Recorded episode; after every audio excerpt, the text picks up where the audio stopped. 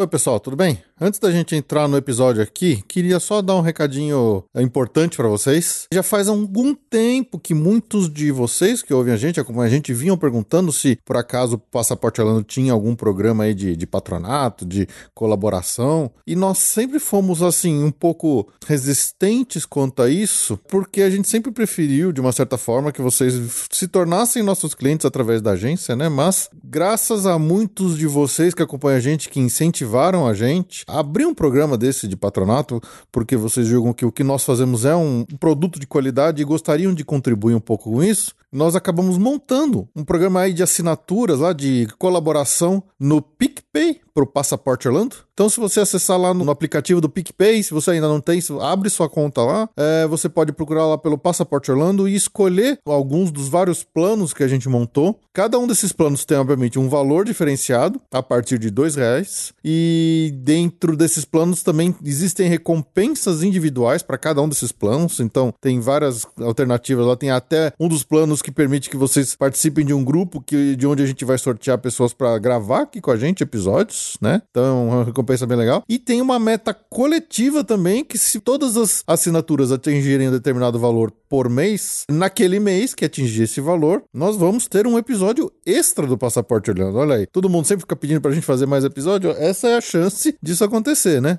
Obviamente que se você quiser ir puder ajudar, a gente vai ficar muito agradecido, mas não se sinta obrigado de forma alguma a fazer isso. O podcast vai continuar sendo distribuído de graça, como sempre foi, nada vai mudar, mas as pessoas que eh, julgam que a gente faz um trabalho legal, que a gente produz um conteúdo de qualidade e que vocês eh, gostariam de recompensar essa, esse produto que a gente já produz há tanto tempo aqui para vocês, essa é uma oportunidade de entrarem aí e fazerem parte desse grupo colaboradores do Passaporte Orlando, que terão desde nomes agradecidos nos episódios, é, grupos exclusivos e tudo mais. E tem essa meta coletiva aí de ganharem um episódio extra por mês, olha só. É, mais uma vez, não se sintam obrigados, tá? É só quem quiser e puder. A gente sabe que neste momento tá todo mundo passando por dificuldades aí, graças a toda essa desgraça que tá acontecendo no mundo por causa da epidemia. Então, se você não puder agora e puder depois, sem problema, não, não, não se sintam obrigados, ok? E aqueles que já assinaram, o nosso muito obrigado. A gente fica extremamente agradecido com essa colaboração de vocês e pode ter certeza que a gente vai tentar fazer o jus da melhor forma possível a essa confiança que vocês depositam a gente através dessa colaboração aí, através da assinatura pelo PicPay. Beleza? Mais uma vez, é só entrar lá na, na loja de aplicativos do seu celular, abrir uma conta no PicPay, baixar o aplicativo e assinar lá o Passaporte Orlando, beleza? Também distribuir pelas nossas redes sociais aí o link direto para quem de repente quiser. E é só entrar lá nas nossas redes sociais e procurar, caso você não, não tenha encontrado direto ali pelo PicPay, beleza? Lembrando que todas as contribuições que vocês fizerem aí pra gente, né, através dessa, dessa assinatura pelo PicPay, vai de uma certa forma retornar sempre a Passaporte Orlando para isso. Então, seja investindo em algum tipo de brinde, sorteio ou ajudando a gente a pagar as contas que o podcast tem, afinal de contas, tem custo de hospedagem, de backup na nuvem, coisa do tipo. E caso vocês não tenham notado, né, já tem alguns episódios que a qualidade da nossa voz aqui deu uma boa melhorada, graças a uns belíssimos microfones aqui que eu consegui emprestados com um amigo meu que tinha um estúdio, então um microfone de alta qualidade, porém muito caro. E eventualmente eu teria que devolver esses microfones para ele quando ele precisasse de volta, mas dentro dessa desse novo programa aí de colaboração que a gente abriu para vocês, a gente vai conseguir abrir aí um fundo para de repente adquirir de vez esses microfones e manter a qualidade de áudio que vocês estão ouvindo agora, beleza? Então vamos lá para o nosso episódio.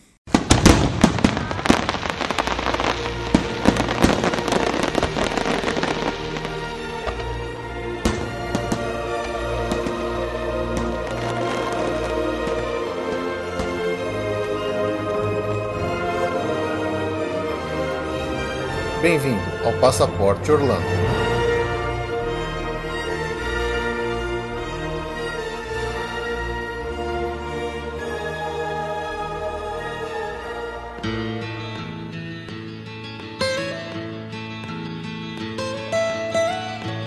Almost heaven, West Virginia, Blue Ridge Mountains, Shenandoah River. Amigos! Bem-vindos a mais um episódio do Passaporte Orlando. Eu sou o Felipe. E eu sou a Ju. E aí, Ju, estamos em clima de road trip hoje, hein? Tamo indoors, né? De Indoors. quarentena, mas vamos falar de coisa boa. É, exatamente. Um dia vai passar, Um né? dia vai passar, um dia vai passar essa situação chata que a gente tá vivendo, mas para comemorar a vida, né, afinal de contas, né, a gente tá dentro de casa, mas a gente quer estar fora, né? Acho que não tem um assunto melhor pra falar do que viagem para os Estados Unidos. Nada melhor. E não só pra Flórida, como é que a gente costuma falar aqui, né, mas que tal, Ju, se a gente falasse de conhecer os 50 estados americanos? Demais. É demais, né? Demais. Então, é, é um sonho que às vezes muitos dos americanos têm, nem eles conseguem, mas temos aqui conosco hoje as Fifters, as irmãs Sandoval, a Tatiana e Viviane, que realizaram esse sonho junto com a família de conhecer todos os estados americanos e elas vieram aqui para contar para vocês como foi essa história, né? Então, queria aqui dar as boas-vindas a Tatiane Sandoval. Tatiane, muito bem-vinda ao Passaporte Orlando. Ô, Felipe, obrigada. Há quanto tempo que eu queria estar aqui com vocês? Sou ouvinte assídua, né? Há mais de três anos. Demorei para te convidar, né? Ô, demorou, Demorou. A Tati é old school. Assim, outra old- é. é, é dos primórdios do podcast, ela já Primórdio. acompanha, é É. verdade. Primórdio. É verdade. E junto com ela, a irmã dela, a Viviane. Muito bem-vinda, Viviane, ao Passaporte Orlando. Oi, gente, boa noite. Obrigada pelo convite, viu? É um prazer estar aqui. Não sou tão old school como a Tati, mas é uma honra. Muito obrigada pelo espaço. Ah, que é isso. A gente que tá honrado com a visita de vocês aqui. Afinal de contas, é uma história tão legal que a gente tinha que compartilhar isso com os nossos ouvintes aqui do podcast, não é verdade? Com certeza. Como você que ouve a gente, acompanha a gente, você sabe que sempre que a gente recebe por aqui um visitante, um convidado de primeira vez, a gente faz aquelas três perguntinhas básicas pra gente conhecer um pouco mais os, Os gostos, as preferências. as preferências orlandísticas, orlandística né? mesmo. Então, vamos lá. Tati, fala pra gente, lá de Orlando, né? Obviamente, né? Qual o seu parque favorito, sua atração favorita e sua comidinha ou snack ou aquela coisa que não pode faltar de comer quando viaja lá por Orlando? Ah, então, meu parque pra- favorito é o Epcot, apesar que agora ele tá passando por aquele momento inovador, né? Só tem biombos, Walcott. É, o Alcott. Mas ele continua sendo meu parque favorito. A minha atração favorita é o Flight of Passenger. Eu já fui na, na atração nova do Rise of Resistance, mas ainda o Flight mexe comigo mais. Você fala isso só pra me deixar com inveja, né? Sacanagem. Vamos juntos, vai. Vamos em setembro, todo mundo, pra, pra Califórnia, que tal? É, agora, nossa, só em novembro por Orlando mesmo. É, e o snack favorito não é da Disney, não é de parques, mas é o MM de menta. Eu não faço uma viagem que eu não traga um estoquinho para momentos de quarentena como esse, por exemplo, né? Nossa, MM de menta, isso é totalmente inédito aqui, Ju. Nossa, isso é inédito mesmo, total. É, e ó, eu tô esperando aqui mais dois convites ao menos para ter direito a pedir música, hein? Ah, tá bom. Fica a dica. Fica a dica, né?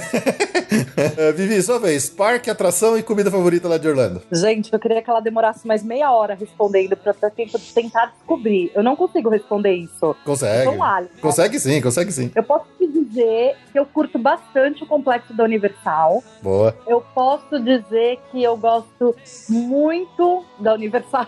Atração, acho meio difícil. Eu sou meio adrenalina, assim. Eu acho que eu gosto da múmia. Não sei se é a minha favorita, mas eu gosto bem dela. Acertou. Gosto do Hulk também. Resposta certa. Resposta. Eu gosto de uma coisa mais animada.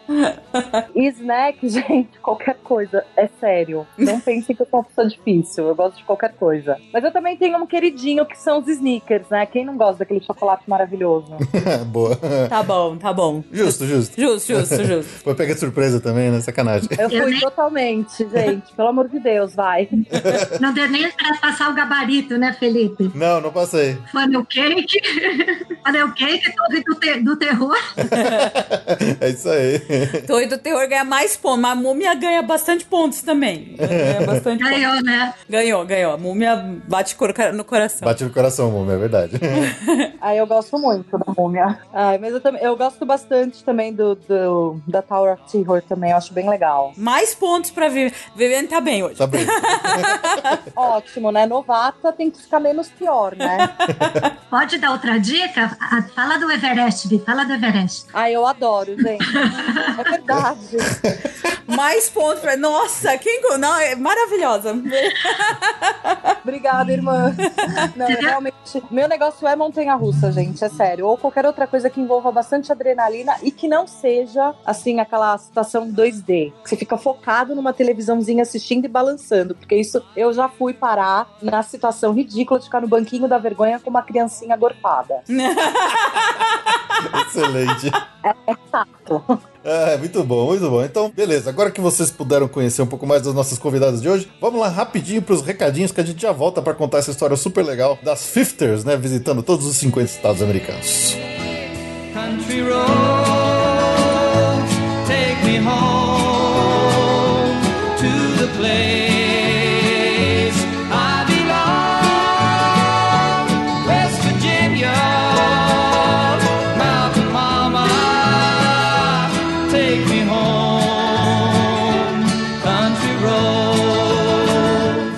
Rapidinho pros nossos recadinhos pra gente já voltar aqui com essa história super legal das nossas amigas aqui que fizeram todos os 50 estados americanos. Mais uma vez lembrando pra quem quiser entrar em contato, mande seu e-mail para podcast@passaporteorlando.com.br com sua notícia, sugestão, um momento mágico, crítico ou o que mais quiserem quiser mandar pra gente. Não se esqueça das nossas redes sociais, especialmente no Instagram, a gente tem feito várias lives lá, especialmente agora nesse momento aí de quarentena que tá todo mundo em casa pra tentar dar uma alegrada aí em algumas noites da semana. A gente tem feito pelo menos duas vezes por semana uma, uma livezinha, com direito até uma brincadeira em um mini passaporte ou repassa, pra, brincar com vocês aí, com a possibilidade de todo mundo que estiver acompanhando a live entrar no jogo e brincar junto com a gente. Se você acompanha a gente pelo iTunes, pelo Apple Podcasts, a gente sempre pede pra se você puder entrar lá e deixar cinco estrelinhas de um recadinho, vai ser muito legal, que vai ser ajudar o podcast a subir na lista lá do, do iTunes, né, do Apple Podcasts. E lembrando que ainda estamos no momento de, de quarentena, de parada geral aí de viagens, então a Via Mundo continua paralisada, sem vender novas viagens, só por enquanto a Ju só tá atendendo realmente os casos de emergência aí. Então a gente pede um pouco de paciência para quando normalizar essa situação toda, aí sim ela vai voltar a fazer cotações de novas viagens, tá? Nesse momento, realmente a gente re- recomenda que ninguém faça nenhum tipo de compra de viagens, qualquer coisa do tipo, até saber como é que vai terminar essas coisas aí, né, Ju? Sim, verdade. Então é isso. Ficamos por aqui nesses recadinhos e como a gente já falou no começo do episódio, estamos com a nossa campanha de colaboração lá no PicPay. Se você quiser colaborar com o Passaporte Orlando, se você gosta do conteúdo que a gente produz e quiser e puder ser um colaborador, entre lá no PicPay, no procure pelo Passaporte Orlando e assine um dos nossos muitos planos com suas recompensas individuais e tendo como co- recompensa coletiva um episódio extra por mês, caso seja atingido aí a meta mensal, beleza? Então vamos lá voltar pro episódio rapidinho. Take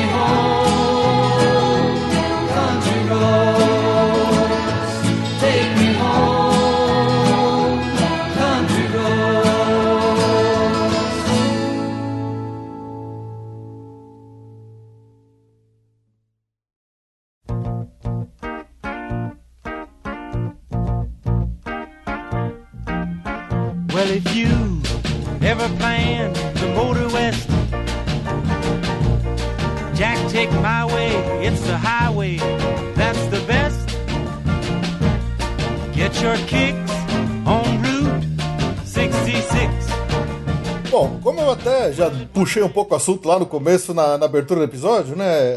Esse road trip de costa a costa nos Estados Unidos é meio que um sonho americano, né, Ju? É. uma coisa que eles são meio fissurados, meio fascinados por essa ideia de visitar o país, né? Fazer um road trip, né? um- uma viagem que você vai entre as duas costas, costa leste e costa oeste. E ainda mais essa É, o história 50 de... é além, né? O O, 50 road é mais, trip isso. é meio que da costa oeste pra leste, passando ali naqueles estadicos do miolo lá. Mas eu acho que 50 é, é- é além do, É além, desse sonho, porque exatamente. você tá falando também de Alasca e Havaí, né? Então, É, exatamente. Mas a família Sandoval fez disso uma missão de vida, na verdade. poxa. Foram lá, conquistaram 50 estados americanos, coisa que poucos americanos realmente devem ter feito, e diria eu de forma espetacular, porque afinal de contas elas fizeram tudo bem planejado, bonitinho, né? Pegando as coisas em cada estado e tal. E, e a ideia hoje aqui é que elas venham contar essa história pra gente. Então, assim, acho que nada melhor do que começar pelo começo, na verdade. Exatamente. Primeira pergunta, como é que vocês. Como que começou essa ideia de completar os 50 estados americanos? Foi uma coisa assim que desde a primeira viagem que vocês fizeram pra lá, vocês já tinham essa ideia? Ou assim, conforme vocês foram viajando, conforme a primeira viagem, falaram assim: ah, fizeram mais um estado? Fizeram, Poxa, por que a gente não faz mais um? Como foi a ideia inicial de vocês que vocês falam assim, pô, eu preciso completar os 50 estados? Então, na verdade, não foi planejado desde o início, não, tá? A nossa primeira viagem foi em 1994. Aí fomos eu, minha mãe e minha irmã. E foi a primeira viagem mesmo nos Estados Unidos da vida, o sonho, né? Disney, óbvio, né? Lógico. Então, é, nós fomos para Disney, excursão, mãozinha dada, bandeirinha, blusinha laranjinha, todo mundo. Vixe. E aí fizemos a 15 dias de Orlando e Miami. Depois nós fomos para Nova York, aproveitamos a viagem, fomos nós três para Nova York, para Washington DC, a capital. E de lá, minha irmã voltou para o Brasil e eu e minha mãe fomos para o Canadá. Aproveitamos a viagem para aumentar um pouquinho mais. Pegamos outra excursão, fizemos toda a região ali de New England e o Canadá e voltamos para Nova York e de lá para o Brasil. Foi quase um mês de viagem. Aí nós continuamos. Ano a ano nós íamos para Flórida, Califórnia, fomos também para Havaí, Nova York. Fomos basicamente para os lugares que todo mundo, todo turista sonha em ir, né? É o, o basicão, né? O pacote basicão, O basicão. tradicional que todo mundo Começa. normalmente começa, né? É o básico plus que tinha o Havaí a mais, né? ah, olha, já logo de cara vai assim. É, a segunda viagem já incluiu o Havaí. Aí nós, os anos foram passando, aí em 2005, nós ficamos, quando teve o atentado em 2001, nós ficamos com um pouco de receio de viajar, então nós fomos um pouco para a Europa, fizemos outras viagens e ficamos até 2005 sem viajar para os Estados Unidos. Então em 2005 a gente estava morrendo de vontade de ir para lá, né? Aquela ressaca, né? E aí nó- nós, resolvemos fazer uma viagem diferente. Fomos eu, a minha irmã e uma amiga nossa que sempre viaja com a, com a gente, Ana Raquel. E nós fizemos pela primeira vez uma viagem de carro, uma road trip pela Califórnia, também o basicão, né? São Francisco para Los Angeles. Não fomos a São, San Diego e terminamos em Las Vegas, né? Nessa época, foi a primeira vez que nós alugamos um carro na vida. Foi a primeira vez que nós pegamos um Atlas, não pegamos nem GPS. Nossa, verdade, né? É, desbra é, desbravamos sozinhas. Na cara dura mesmo. Na cara dura, fizemos uma, um método de medida. Você que é engenheiro como eu, Felipe, fizemos um método de medida. Cada dedo significava meia hora. Então a gente foi calculando pelo mapa Excelente. quantas horas ia demorar. old school mesmo, isso aí é cartografia old school. Old school, cara. É, é praticamente o, o, raiz. o Maui, o Wayfinder, né? Ele medindo as estrelas ali pra se navegar durante.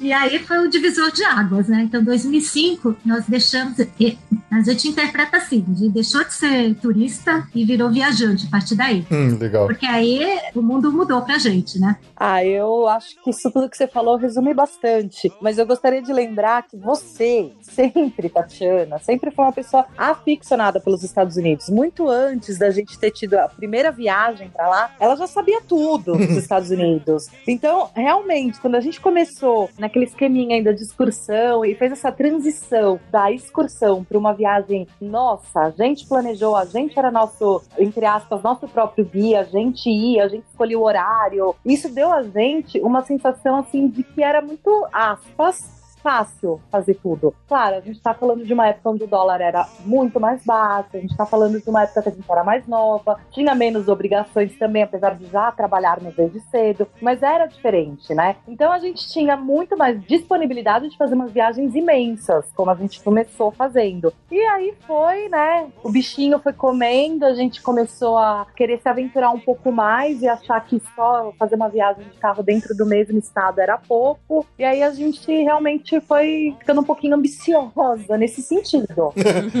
Pouquinho. Porque era muita coisa que a gente queria ver. A gente sempre vê filme e a gente queria ver aonde era o monte do filme, a gente queria ver onde estava aquele daquela série. E isso tudo é uma coisa que a gente está muito, aqui no Brasil, a gente está muito acostumado. É como se os Estados Unidos fosse nosso quintal, entre aspas, tá? Tudo que eu falo aqui tem muitas aspas aí. Mas é que, assim, não há um choque de cultura efetivo quando uma pessoa aqui de São Paulo chega nos Estados Unidos. A gente vê como funciona, como é lindo, maravilhoso, mas não é um absurdo, né? Não é nenhum disparate de falar, meu Deus, é outro mundo, é outra cultura. É muito parecido até, só que não.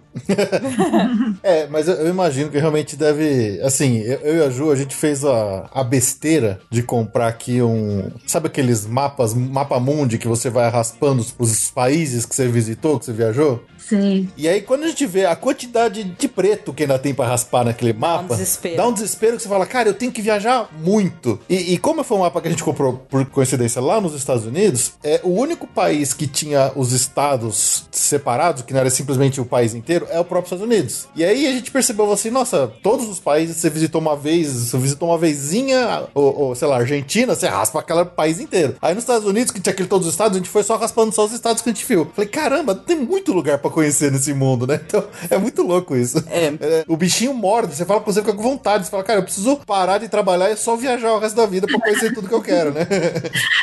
Fica a dica, é, vai pra Rússia, que é grande. Mas é o meu plano. Quando eu. Próxima vez que eu for pra Europa, eu vou comprar uma low cost, fazer um bate-volta em Moscou ali, só pra dar um bizu e riscar metade do mapa. Eu tenho esse plano. Pra você poder se dar ao luxo de riscar um país, tem que conhecer a capital. Não, não, qualquer pisadinha já vale. Eu já, eu já risquei o Panamá e eu nunca saí do aeroporto, porque não vai, não vou sair tão cedo. Eu concordo. Respirou. Já risquei o Panamá. É, é igual o Paraguai. Se a gente foi só pra Cidade do Leste, ele tá bom já. Não precisa nem ir pra ter Assunção. É, mas precisa, tá ótimo. Já comprei meu tênis lá, tá ótimo. Não, tá ótimo, né, gente? Tá ótimo.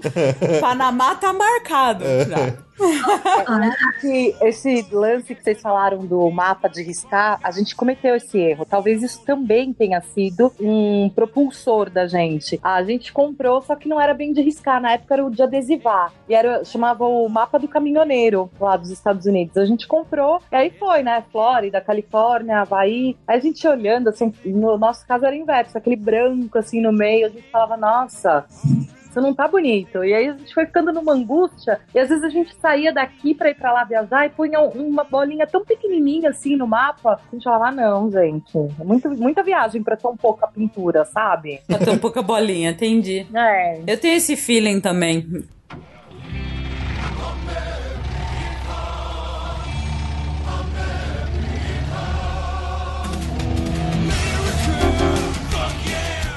E aí, a Vi estava falando, né? Nós começamos, eu, ela e a nossa amiga, né, a Ana, nós começamos a pensar na próxima viagem. Isso era 2007 para 2008, tá? Então, nós começamos a programar sempre no final do ano, início do ano, né? Aí a gente começou, ah, onde, onde você quer ir? Ah, eu quero muito ir para Seattle para ver o, qual era a banda que você queria ver, Vi? Ah, é porque eu era grunge quando eu era adolescente, tá? Não, mas eu queria, eu queria ir porque, por causa principalmente do Nirvana. Eu tinha muita vontade de ir pra lá. Era realmente uma coisa antiga. Ah, Seattle foi o berço do grunge, né, pô?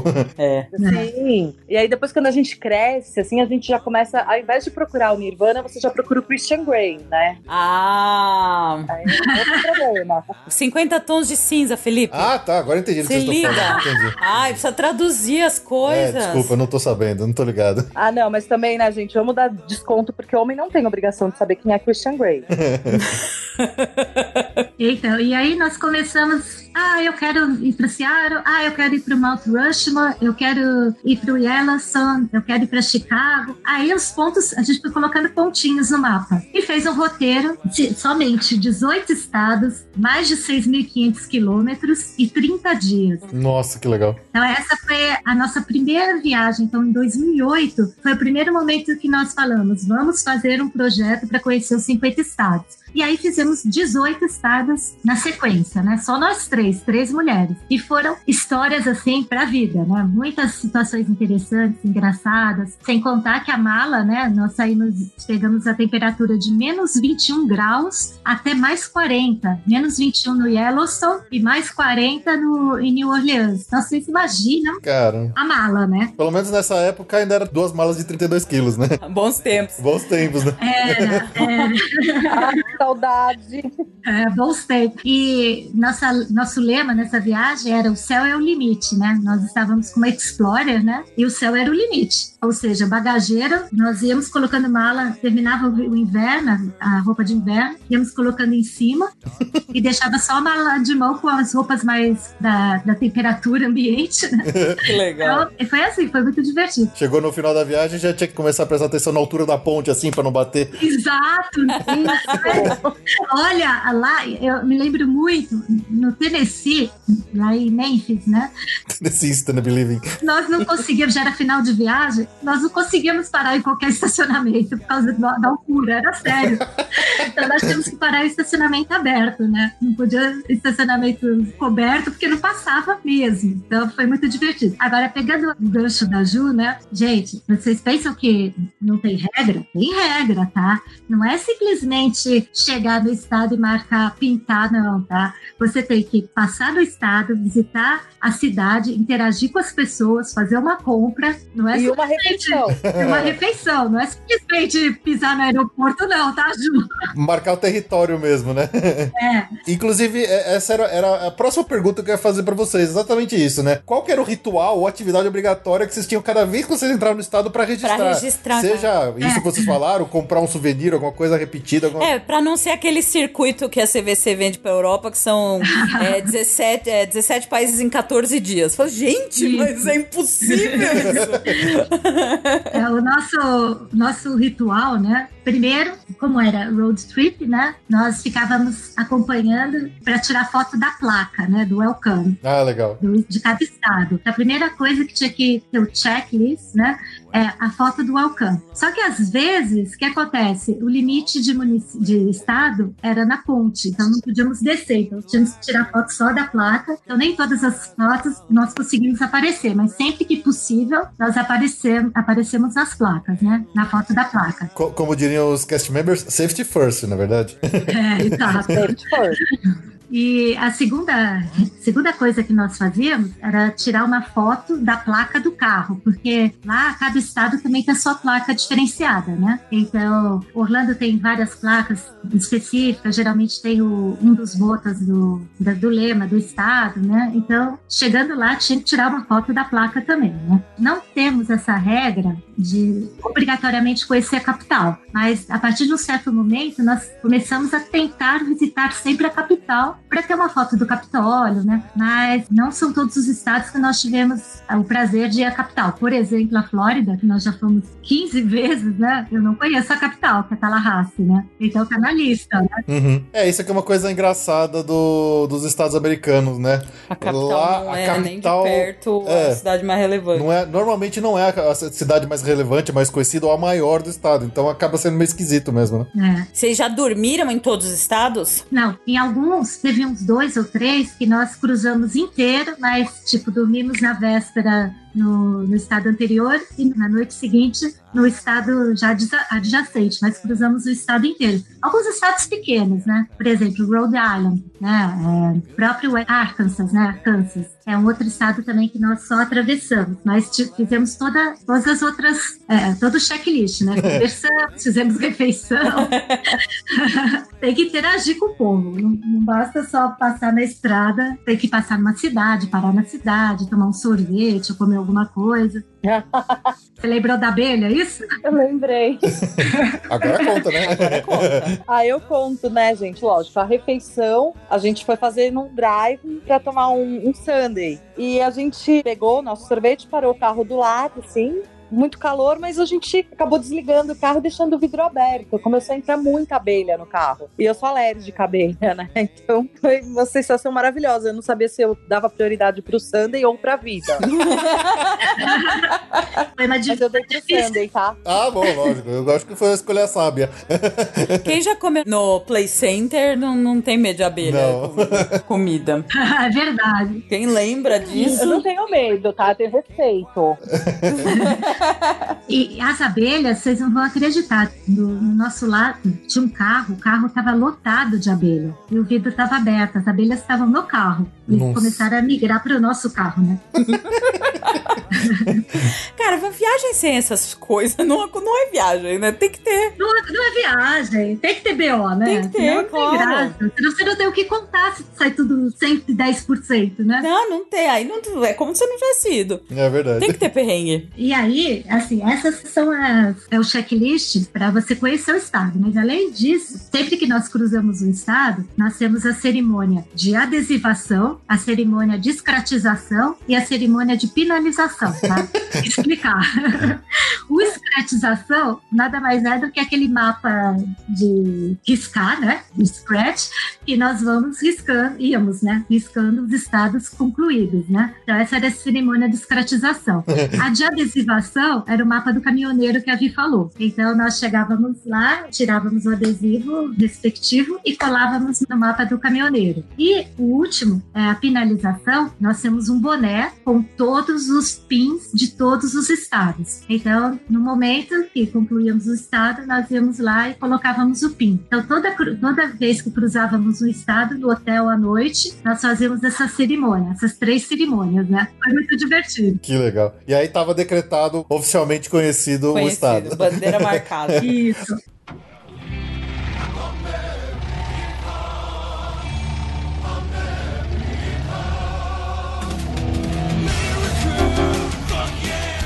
Agora, quando vocês falaram que vocês tinham que fazer pelo menos uma refeição, vocês tentavam, por exemplo, sei lá. é, Sair do McDonald's? É, comer no restaurante local, alguma coisa assim mais local, sei lá. Que tá certo que local nos Estados Unidos é tudo hambúrguer, mas teoricamente um restaurante mais próprio, assim, da, da- do estado, ou vocês iam em qualquer fast food mesmo que achava pela frente? Não, sempre procurando um mais parecidinho, assim, com aquele lugarzinho, ou conhecido por algum motivo de, de filme ou série, ou é, indicado em algum site, mas a gente sempre tava procurando um lugar que fosse diferente de Mac, porque a gente não aguenta, né? Ah, sim, com certeza.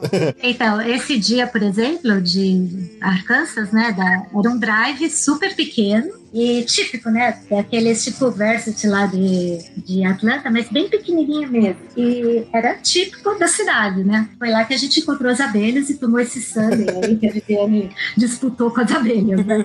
É inesquecível. Às vezes eu tenho a impressão que todos esses, esses restaurantes, especialmente esses de beira de estrada, são que nem aqueles diners que a gente vê de, de, de filme mesmo dos Estados Unidos, que é aquele balcão, e aí vem a mulher já Com servindo o café café aguado. aguado. Eu tenho a impressão que é tudo aquela cara. É isso mesmo? É todos com aquela mesma cara ou não?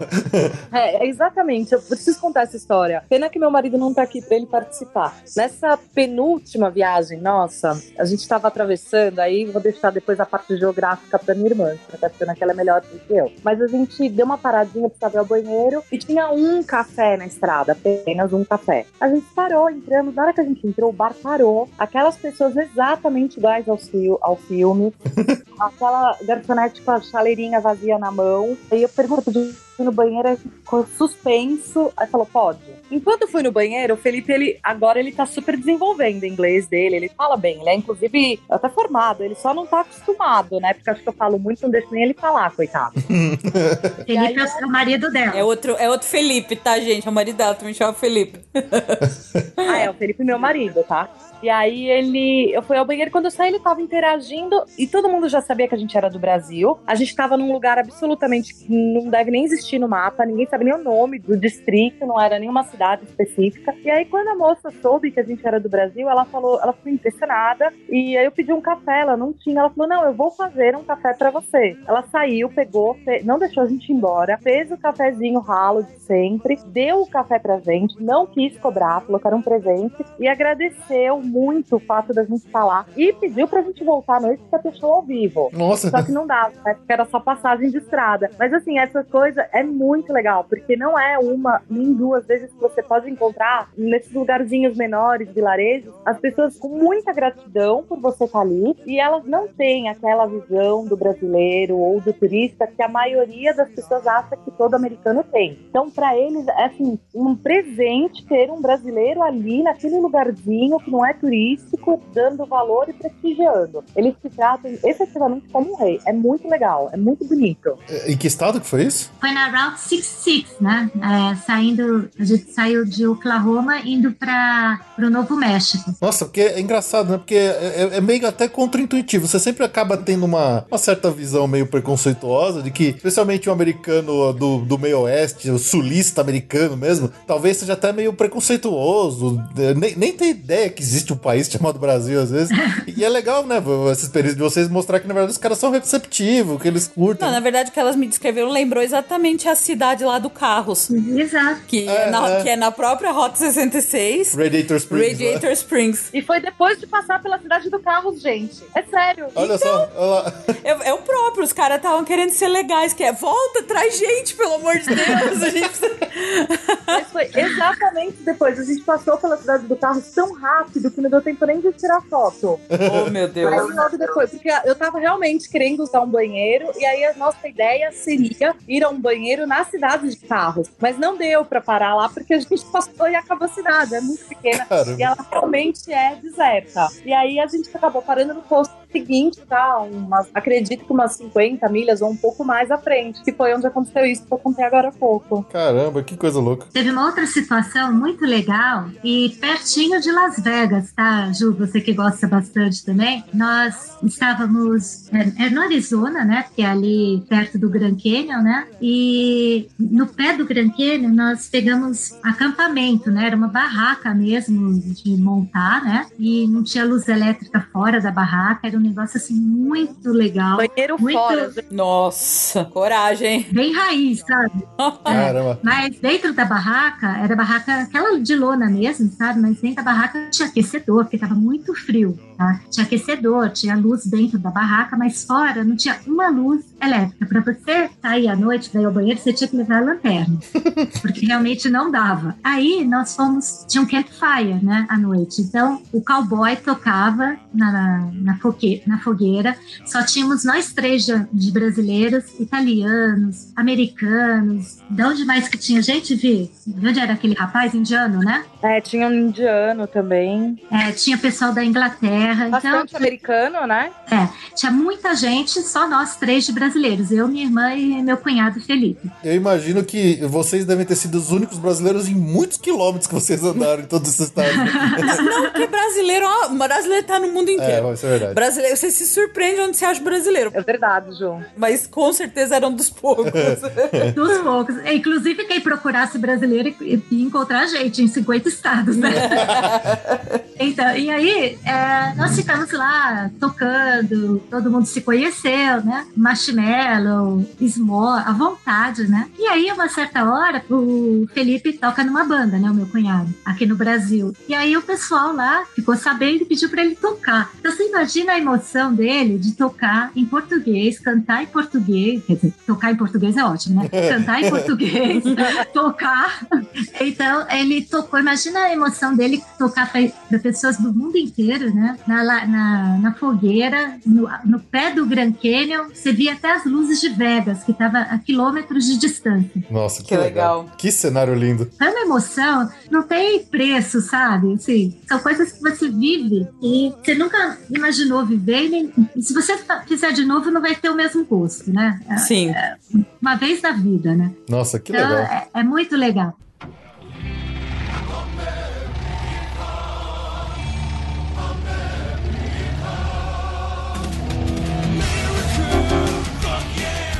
Nessa viagem de 2008, que foi, digamos, o, o divisor de águas foi em 2005, mas a primeira viagem para o nosso objetivo foi em 2008, né? Essa viagem nós fomos a North Dakota, né? Vocês terem uma ideia, o postal de North Dakota, ah, esqueci de dizer que a gente também coleciona um postal de cada estado e tem também a moedinha. Não sei se vocês lembram uma época que saiu o programa de quarters dos estados. Nós temos os 50, as 50 moedinhas também. Então tem o kit, né? A bandeira A gente, a gente já teve o prazer de ir na casa da, da Tati e é demais, É tá? demais, é um templo essas viagens, né? Não, e é, e, é, e é guardado com um capricho, guardado ou a, a maioria é exposto, né? Com um capricho. A parede de placas de carro. É, é assim, o, é, é lindo de ver, é emocionante mesmo, assim. A gente já teve esse privilégio e é, e é demais É mesmo. demais, é demais.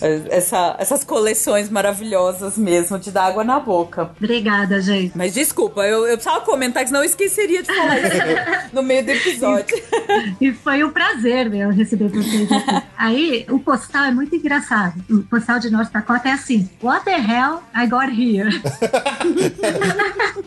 e o pessoal agradeceu. Como a minha irmã falou de uma outra situação, né, essa foi a primeira vez que nós tivemos essa sensação, em 2008, né? De estar numa cidadezinha bem pequena, que tinha uma escola, uma igreja, uma loja de conveniência num posto só. Então, não tinha opção nenhuma para você comer, né? Então, a gente chegou lá, o pessoal agradeceu por nós termos ido lá, visitado a cidade dele. Aí, você quer contar do velhinho, Vi? Ai, tão bonitinho. Ele pegou assim, a gente ficou encantado, né? Pelo, a gente tá fazendo uma viagem, a gente falou pra ele que nessa viagem descer até Atlanta de carro. E isso aconteceu em North Dakota, né? Lá em cima, como diz a Juna, no meio do nada ali, né? Aqueles estados lá que ninguém nem sabe que existe. E aí a gente tava indo lá descendo pra Atlanta. Ele ficou muito impressionado. Ele, americano, perguntou se era a gente ia pelo caminho passar em Nova York. E a gente disse que não. Aí ele ficou triste, ele falou: ai, que pena, porque minha filha casou e ela mora em Nova York. Eu queria mandar o presente de casamento dela por vocês. Nossa. Falou, ai meu Deus. É, assim, uma, a bondade do americano é, é um absurdo. Acabou de conhecer vocês e queria mandar um presente. Por... Nossa, que louco. É, eles têm uma inocência muito grande. Eu acho que se alguém um dia me pergunta, se alguém não, toda vez que alguém me pergunta, assim, como a minha visão pessoal, o que eu mais acho dos americanos, assim, a- a- o meu primeiro ponto de vista em relação à pessoa do americano é exatamente isso. Eles têm inocência, eles acreditam em você. Você fala uma coisa, eles não duvidam, eles esperam que você seja honesto. E quando você não é, eles ficam, em primeiro lugar, desapontados antes de qualquer outra atividade. Ou seja, cumprir a lei, se for o caso, ou de te tirar do lugar, brigar, expulsar. Qualquer que seja a próxima atividade, a primeira é desapontamento. Porque eles não esperavam que você, que é uma pessoa em quem eles confiavam, fosse fazer alguma coisa contra eles. Isso é a visão que nós temos de, de visitar estados que não estão acostumados a receber o fluxo de turistas, né? São americanos raiz, né? E É, e eu acho que vocês com certeza devem ter tido uma, uma visão do americano médio muito mais realista do que quem, por exemplo, só visita os grandes centros turísticos, como Vegas, Nova York, mesmo Orlando, que Orlando nem tem americano quase, lá é só brasileiro e, e, e, e cucaracha, né? Mas é, eu acho que com certeza vocês devem ter tido uma visão muito mais pura do que, que é o americano Sim. médio, o americano normal, digamos assim, né? E assim, a gente vê muito, nós ficamos muito na rede do Best Western, né, lá. E pela facilidade, né, é, de você descer com suas malas, parar perto do quarto, né. E, nossa, você vê a reação que a Viviane falou, né, de... Até, às vezes até uma pureza, sabe, que você vê em algumas pessoas. Elas faziam tanta festa quando elas ganhavam algum presente do Best Western, sabe? Quando você, cartão fidelidade, eles te dão uma água, um chocolate. Eu vi as pessoas, assim, as americanas, pulando de alegria porque ganharam uma água. Aquilo ali dava toda uma diferença né, no momento dela, sabe? Vou ganhar uma água, uma barrinha de cereal. E teve, assim, muitas coisas interessantes, né? Que, que aconteceram. Por exemplo, nessa viagem de 2008, nós estávamos com um carro com a placa de Wyoming. E aí nós chegamos em Chicago e chegou uma velhinha para minha irmã e falou assim, em inglês, né? Ah, eu nunca conheci ninguém de Wyoming. Aí a minha irmã respondeu assim em português para mim: vai continuar sem conhecer, né? Sorry. Ma- Mal aí, my bad. E outra coisa também engraçada, também estávamos eu e ela, né? Nós fomos um Walmart ou Best Buy, não me lembro. Aí a gente sempre fala para eles, né? E era americana mesmo, né?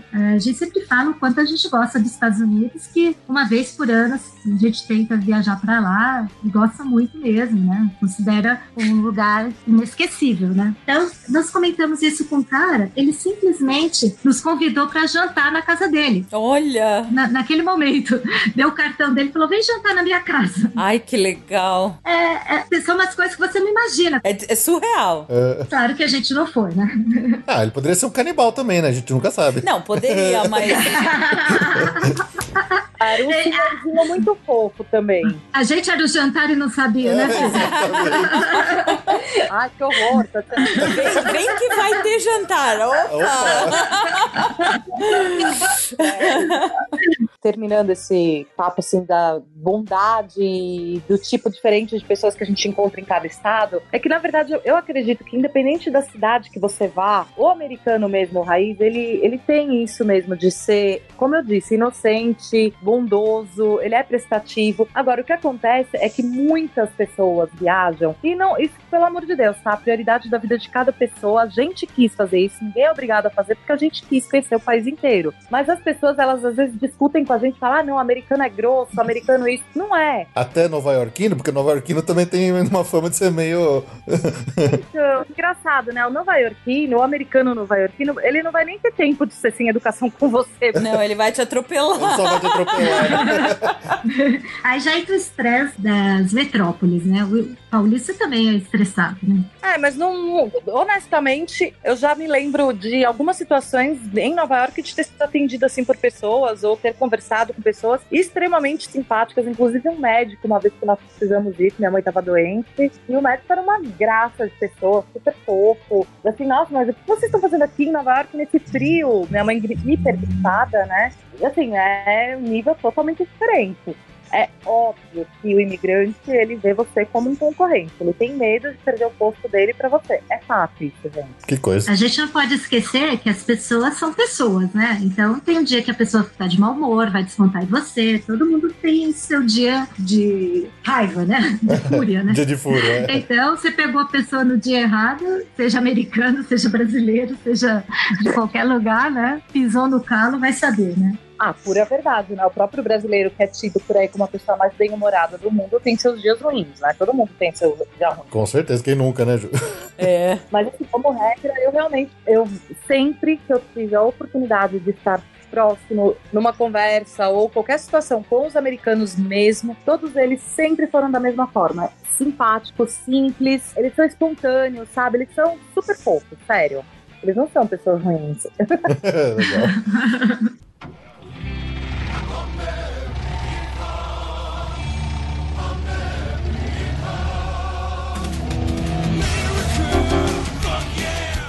De todas essas viagens que vocês fizeram de carro, é, os road trips mesmo, né? Porque eu entendo que vocês devem ter dado sempre preferência pra visitar o máximo possível de carro, né? Afinal de contas, você vai ficar pulando de avião de estado em estado, porque acho que perde a graça da coisa, né? Uhum. Vocês chegaram alguma vez a usar home motor, os, os trailers, ou vocês sempre alugaram o carro normal e foram ficando em hotéis, camping, coisa do tipo? Vocês chegaram a pegar os, os, os trailers, né? Os home motors alguma vez ou não? Esse é o nosso próximo sonho.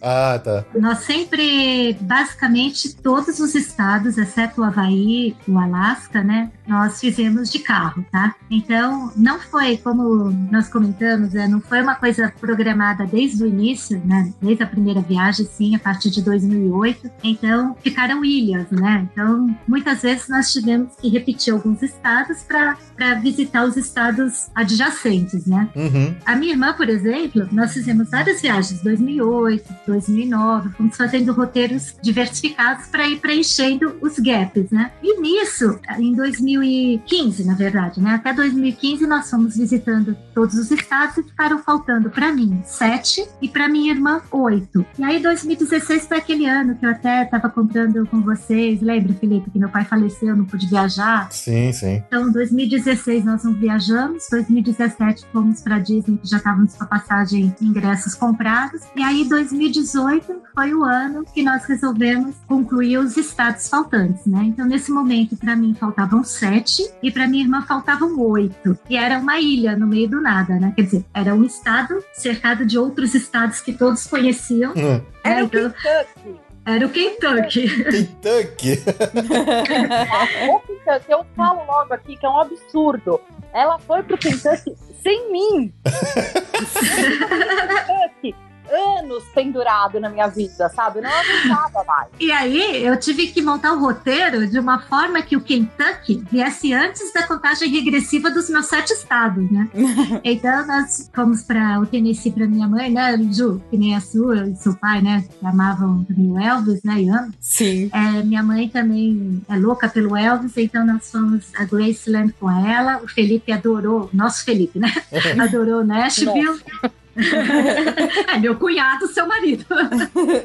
então, e aí fomos a Memphis e a Nashville. De lá fomos também a Tupelo, que foi onde o Elvis nasceu, né? Uhum. E aí subimos, fomos até o Kentucky. Aí sim, começamos a contagem regressiva, né? Pra, nesse momento, a Viviane ficou empatada comigo. Então, dali pra frente, os outros sete era contagem regressiva. Então, nesse momento, a gente pegou aqueles dias de carro, pichou o carro inteirinho, fez contagem regressiva. Então, tinha que tirar foto na placa, tinha contagem regressiva, as duas se matando para ver quem chegava na placa primeiro.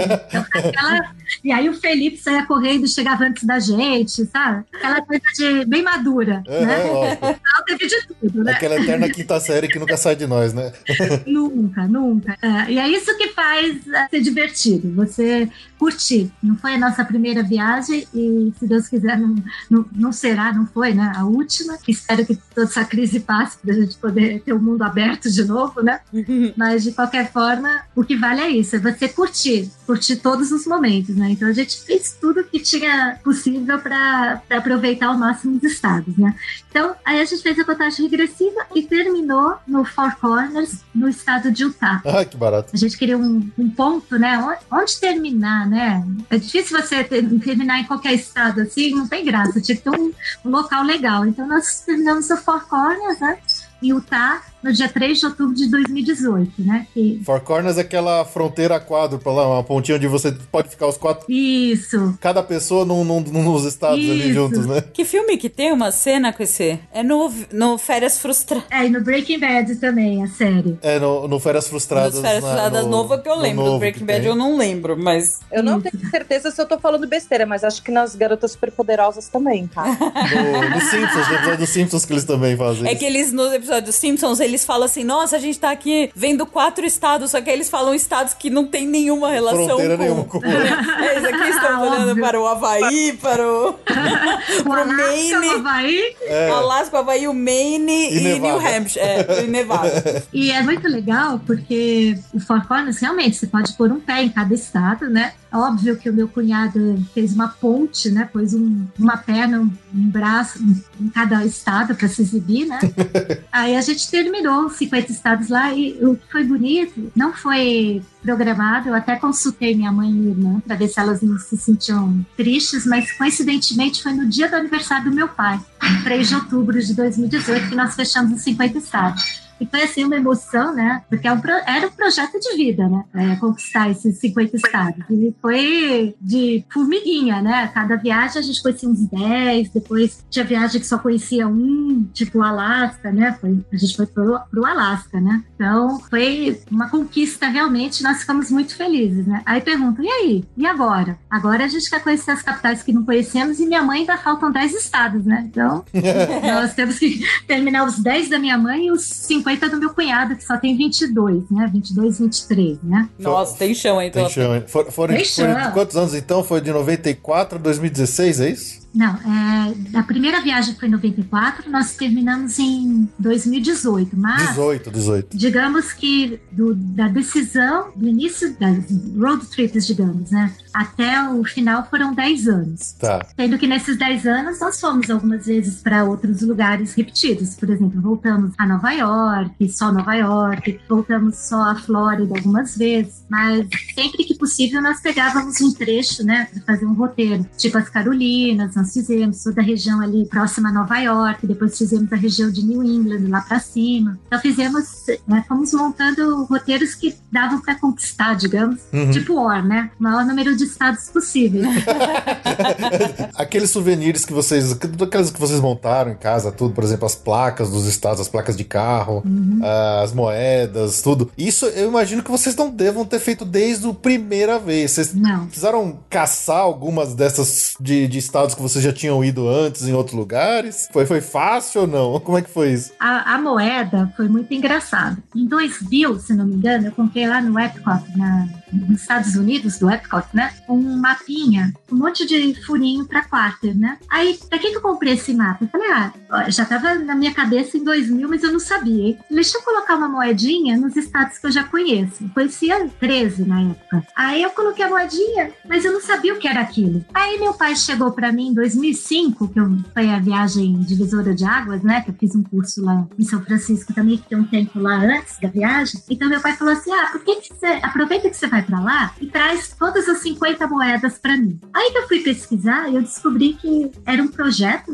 né? Um plano que estava saindo, acho que cinco moedas, eram cinco moedas por ano por Quatro. 10 anos. Não, 5 por 10 anos. É. E aí, naquele ano de 2005, tinha uma série de moedas e algumas iam ser lançadas ainda. Então, eu voltei para casa com todas que tinham sido lançadas até 2005. E dali para frente, eu fui acompanhando é, o lançamento das moedas ano a ano. Só que saía moeda de estado que eu não tinha ido e faltava moeda de estado que eu tinha ido. Ah, tá. Então, somente quando nós terminamos o último estado e completou o quadro, seja, em 2018. Aí eu já tinha todas as moedas e preenchi todos os, os estados. Isso foram as moedas, né? A placa foi bem mais fácil do que isso, tá? Na verdade, era um sonho que eu e meu pai tínhamos há muitos anos, né? Só que a gente chegava lá, pegava a placa, nunca tinha todas, e peso de mala, mesmo sendo 23 quilos, 50 plaquinhas, né? Ia pesar um pouquinho. Então, eu nunca comprei. Até que um certo dia, eu resolvi olhar no eBay. Aí, eu comprei o pacote com 50 placas de uma vez.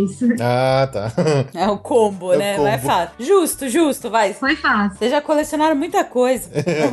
É, aí eu comprei a placa também de Washington, né, pra colocar. Aí o meu amigo, que também é ouvinte nosso, aí o PH, o Paulo, né, de Tencourt, ele deu uma ideia brilhante, ele também é, ele e a Ana também são loucos pelos Estados Unidos, né, ele deu a ideia de fazermos é, as placas imitando a bandeira, né, americana. Então, são as listas, né, as estrelas representam os estados, né, os 50 estados. Então, nós fizemos exatamente na ordem da bandeira e na ordem que os estados entra- entraram na federação, né? que legal. As 13 colônias originais, depois os outros 37, né? Então, foi um negócio estudado, né? Foi muito planejado, teve a ajuda deles, né? E nós colamos as placas juntos, que eles participaram disso com a gente, né? Então, tudo, tudo é motivo para ritual, né? a gente curtiu imensamente a conquista de cada estado desse. E aí, na, na viagem que nós fizemos, foi para Vermontville, que eu comprei, né? O O quadro. quê? O quadro foi, foi. Então, depois que nós já tínhamos terminado os 50 estados, nós compramos um quadro e você coloca, vocês viram só por foto, acho que esse, né? E vocês colocam, a gente coloca a foto nossa no estado. Então, por exemplo, o Alasca é uma foto enorme, Rhode Island é uma fotinho pequena, você nem vê quem tá lá. Mas a ideia é essa, né? Então, nós colocamos a foto de todo mundo lá, em cada estado, né? Óbvio que em homenagem a meu pai, a gente sempre colocava a foto dele, né? Sempre que possível, né? Nos estados que ele foi. E ficou um quadro que ficou assim, a maior conquista nossa, né? Então, o nosso hall da fama que a Gil comentou aí, Uhum. tem isso, tem esse mapa, tem o mapa que foi scratch, né? O mapa de nós rabiscamos, né? Tem as bandeirinhas dos estados, tem uma bandeira que toca o hino, o boné, né? Os bonés com os pins. Então, virou um memorial, né? Um memorial da nossa conquista, né? Que a gente se orgulha muito. É muito legal. É, é um templo mesmo, né? É um templo a, É um a templo. toda essa, essa história, essa, essa viagem, essas- essa conquista mesmo de vocês, que é muito legal. É, e, no- e a gente quer voltar, né? Não, não é porque acabou, não, né? é, não, nunca, não para nunca, isso nunca para. Nunca, nunca, nunca.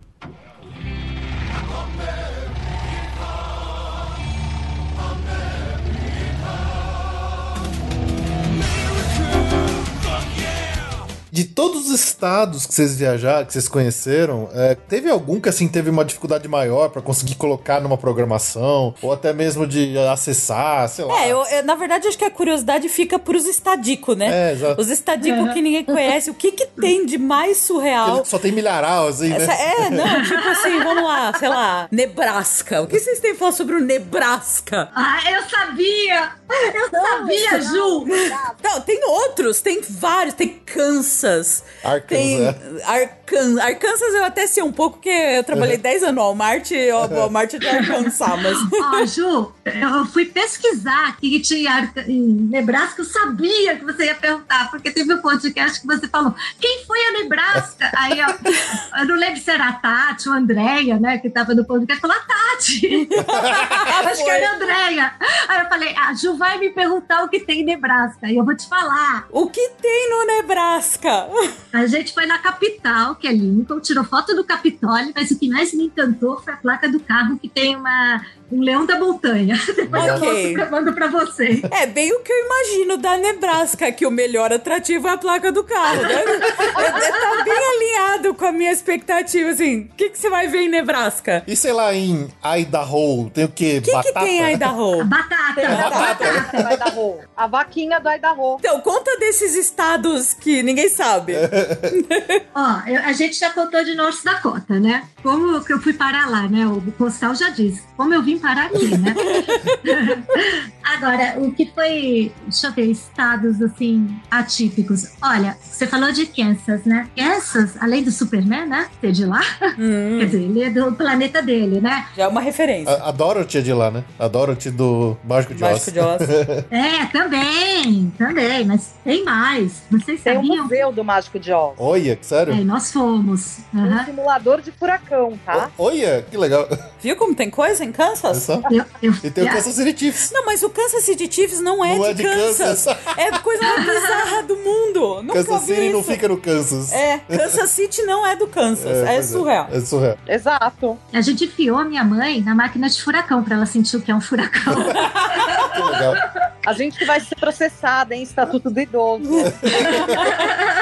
O importante é que tá bem. O importante... Também se divertiu e adorou. É. Exatamente. Vocês sabiam que em Kansas tem uma cidade chamada Lebanon? Ela é o centro geográfico dos, dos 48 estados contíguos, ou seja, excluindo o Alasca e o Havaí, o centro geográfico é em Lebanon. Então, se você fizer um X nos Estados Unidos, tirando os dois estados Alasca e Havaí, você vai chegar nesse pontinho que é o centro geográfico. Então é muito legal. Nós fomos lá, tem a, a igreja central dos Estados Unidos. Que É muito legal. Então nós estivemos efetivamente no centro geográfico dos 48 estados, tá? Se contar os 50 em outro local, mas dos 48 é nesse local. E é bem legal mesmo. Agora, uma coisa que vocês não vão acreditar, não tinha a loja de souvenir estava fechada, gente. Não tem um Ah. souvenir de lá. Isso é só É, ser hora de almoço.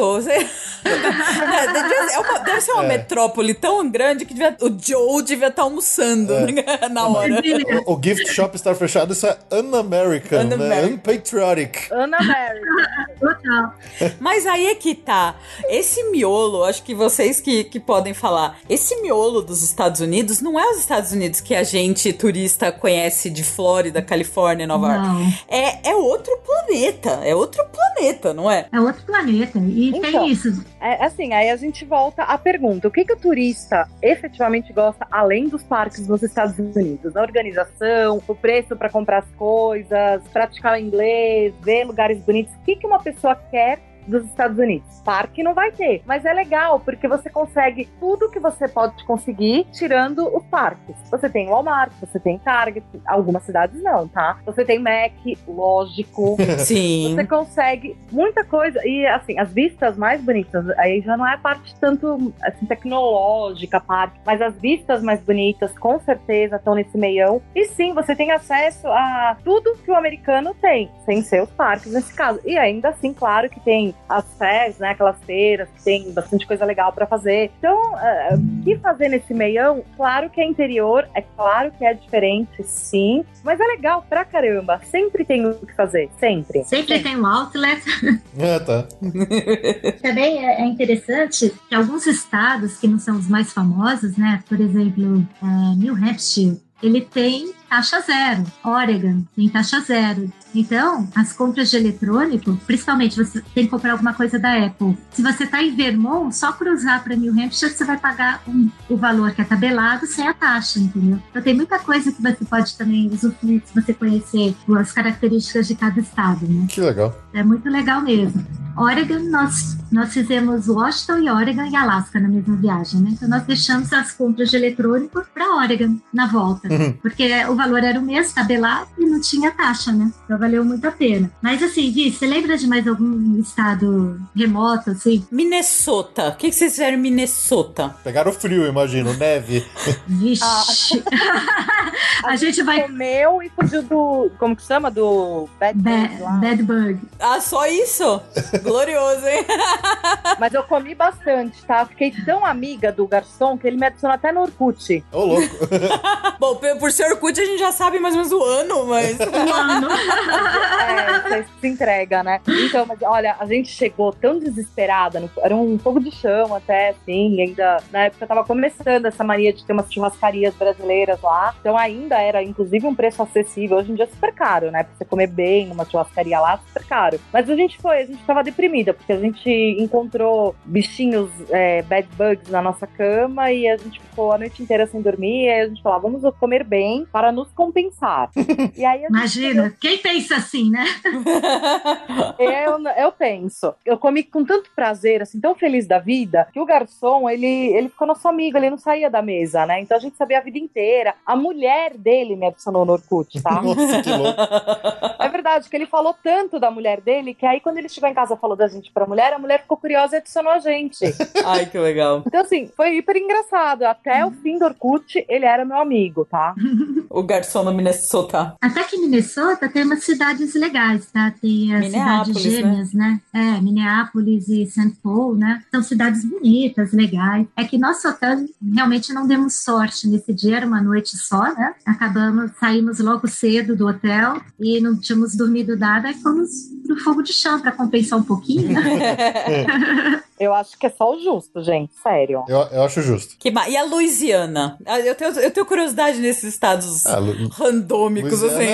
é lá no. É lá Louisiana no... não é só jacaré e, e É pântano? pântano. Também, também. Ó, é, nós fomos em dois lugares de, da Louisiana, tá? New Orleans Então, New Orleans é uma cidade que eu morro de vontade de conhecer. Se tem uma cidade americana que eu Ah, tenho muita New Orleans, vontade, é. é. New Orleans. Nossa, não é Mississippi? Olha não, não, é, é. Louisiana. Ó, então Eu mo- tem um lugar famoso Tem, de fato. tem. Não, eu, eu- eu morro de vontade de conhecer o jazz lá, o French Quarter. Eles devem ter uma cozinha, um- uns pratos super diferenciados. Não, é, não tinha me ligado. Eu, pra mim era Mississippi, não sei Não, porquê. não. Então, é bem legal, só que nós fomos em 2008, né? Ah, e logo depois do Katrina. E o Katrina foi em 2005. Ainda não tinha recuperado tudo, tá? Nós vimos muitas casas ainda, pessoas dormindo em abrigos, sabe? Tipo trailers, assim. Sei. Então ainda tava bem. Não tinha se recuperado 100%. É, a cidade tomou uma paulada forte com o Katrina. Eles Foi. demoraram muito tempo pra se Foi recuperar. muito tempo. Katrina foi tão sério, foi tão avassalador que a gente não tinha nem a permissão de falar o nome Katrina na época. Eu lembro que alguém instruiu a gente, assim, de não mencionar, de não falar, porque eles estavam tentando superar e eles estavam muito abalados, muito. Caramba. Agora, claro que a arquitetura da cidade é divina, bem francesinha, o som é muito legal. E é uma cidade muito mística, assim, também, sabe? Muita tradição de voodoo, muita coisa legal, assim. Eu acho que é um lugar que vale a pena você conhecer. Querendo voltar ou não, vai de gosto, mas conhecer eu acho que vale a pena. Foi legal que nós fizemos um passeio de barco a vapor no Rio, né? Então foi muito, muito lindo, sabe? Foi bem legal mesmo. Lá Ô, tem mas era o Rio Mississippi, viu, Thaí? Da- talvez por isso você tenha feito essa confusão. Isso. Pois é, não, eu não associei, meu, eu associei Rio é errado. Mississippi, o Rio é Mississippi. Eu sei, eu sei. É, vai ver que é, por- é porque aqueles estados ali do sul, É que eles colado são todos... ali, é tipo colo- perto, perto Tem um que é bem, bem conhecido por ser meio white trash, que agora eu não tô lembrando o nome. É Flórida. Não, imagina. É o. Agora. Texas? Não, é um que tem até um reality show desses porcaria dos caras que são uns Zé, assim, uns Zé e o Billy, assim. Como é que chama? Você sabe qual é aquele. Eu já devo ter passado por lá. Então, Ju, aí você falou de jacaré, né? De pântano, né? A nossa outra experiência, eu não me lembro o nome da cidadezinha, mas é logo depois da fronteira do Texas com Louisiana, em Louisiana, né? E, gente, tinha uma placa assim: cuidado com areia movediça, cuidado com a cobra e cuidado com o jacaré, com o crocodilo. até. Nossa. Eu falei, nossa, aquilo, me sinto tão segura aqui. E ainda nosso santo pai foi lá pra beira do córrego pra ver o jacaré, gente. Sério.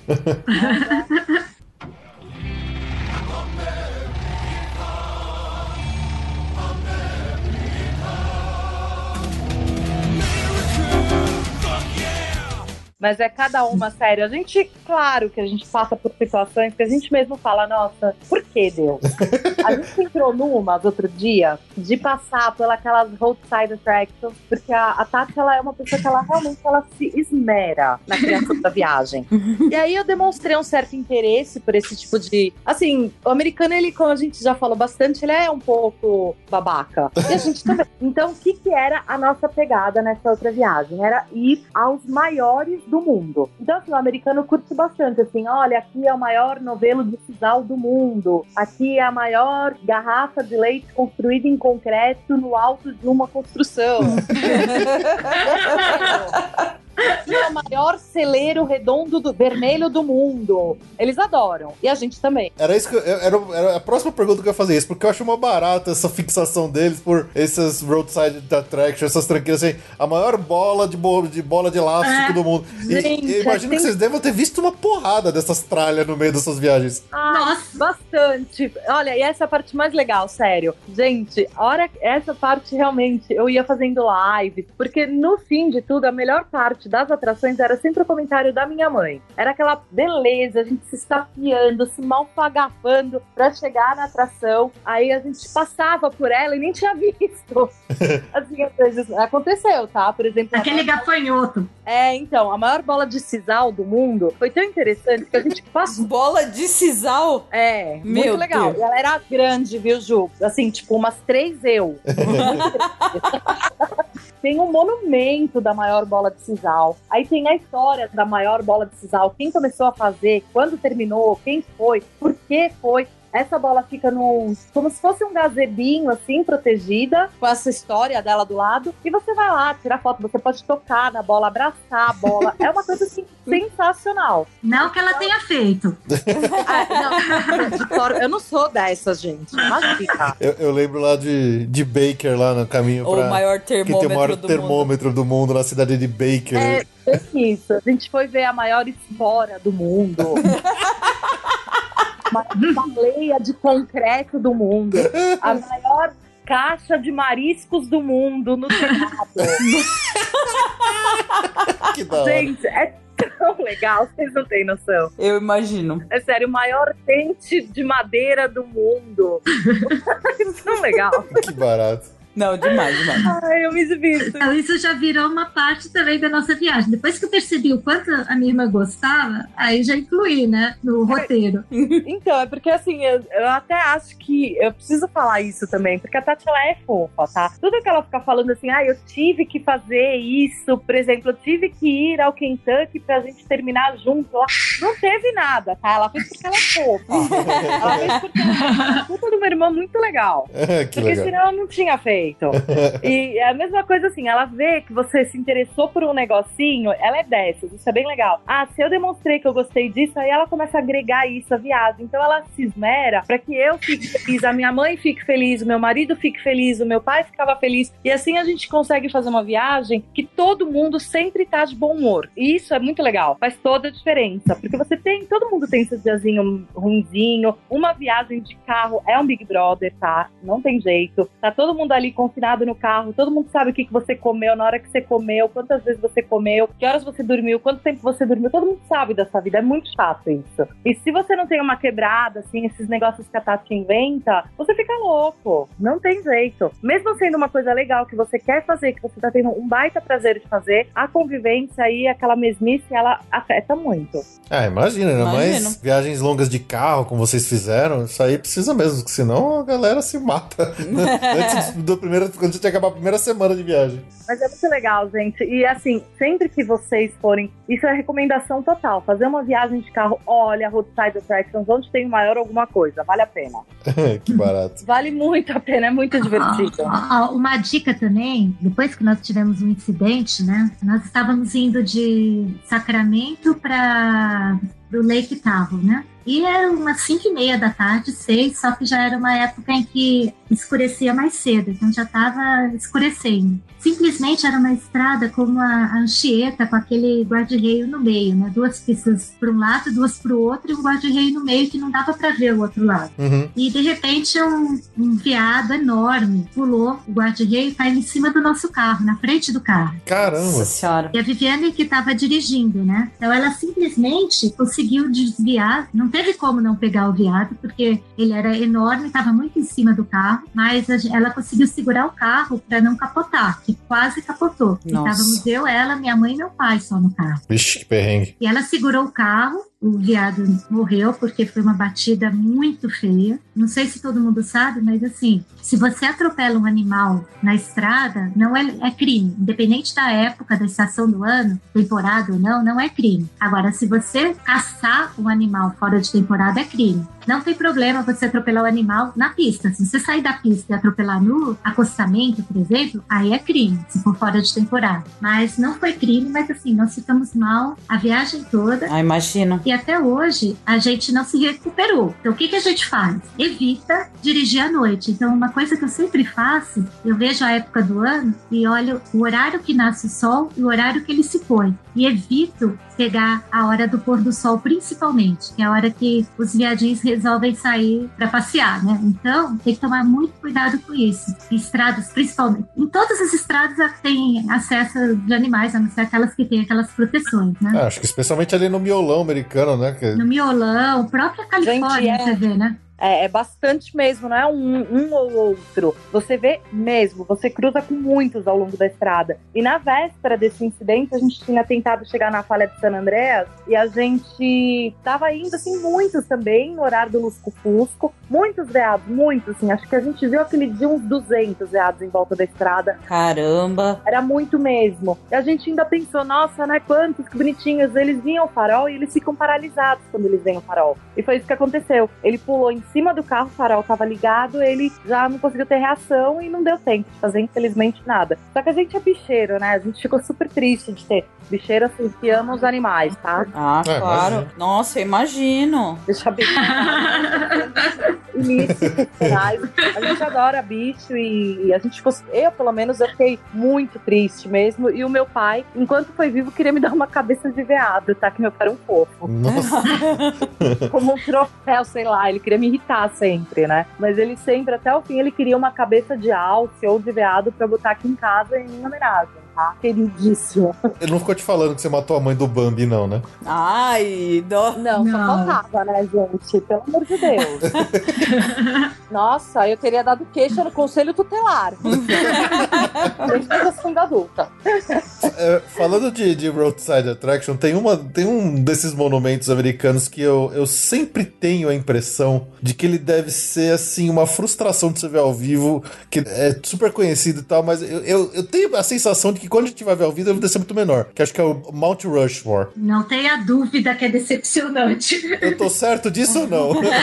total, total. É, é, médio. Quando você chega, é uma frustração. É. O que aconteceu? A gente passou na estrada à noite e viu, falou: não, isso deve ser, é muito pequeno, deve ser só a chamada, né? Quando a gente chegou, era pequeno mesmo. Então é frustrante quando você imagina que é um negócio enorme. Mas quando você chega lá e você vai perto, aquele filme lá do, Ah, do tesouro. do tesouro, a le- lenda do tesouro perdido, não A é? lenda do tesouro perdido, é. Nicolas Cage. É, o 2 que passa lá, aquelas escadas que passam, tem uma escada de madeira que fica chegando perto de cada, ca- cada rosto, né? É muito legal. Mas assim, quando você. A primeira impressão que você tem, você se frustra. Depois que você passou aquele baque, aí você curte muito, tá? Ah, entendi. Se você não for com a Então, expectativa muito alta, né? É, então, é o ponto de vista, Ju. Se você vai de longe de carro, olha e fala, nossa, eu fiquei realmente muito frustrada. Eu tenho e-mail, falei, não, não é possível, gente. Deve ser uma propaganda, assim, ah, você está no estado do Mount Rushmore, deve ser o menor Mount Rushmore do mundo. Eu pensei que fosse qualquer coisa menos ele.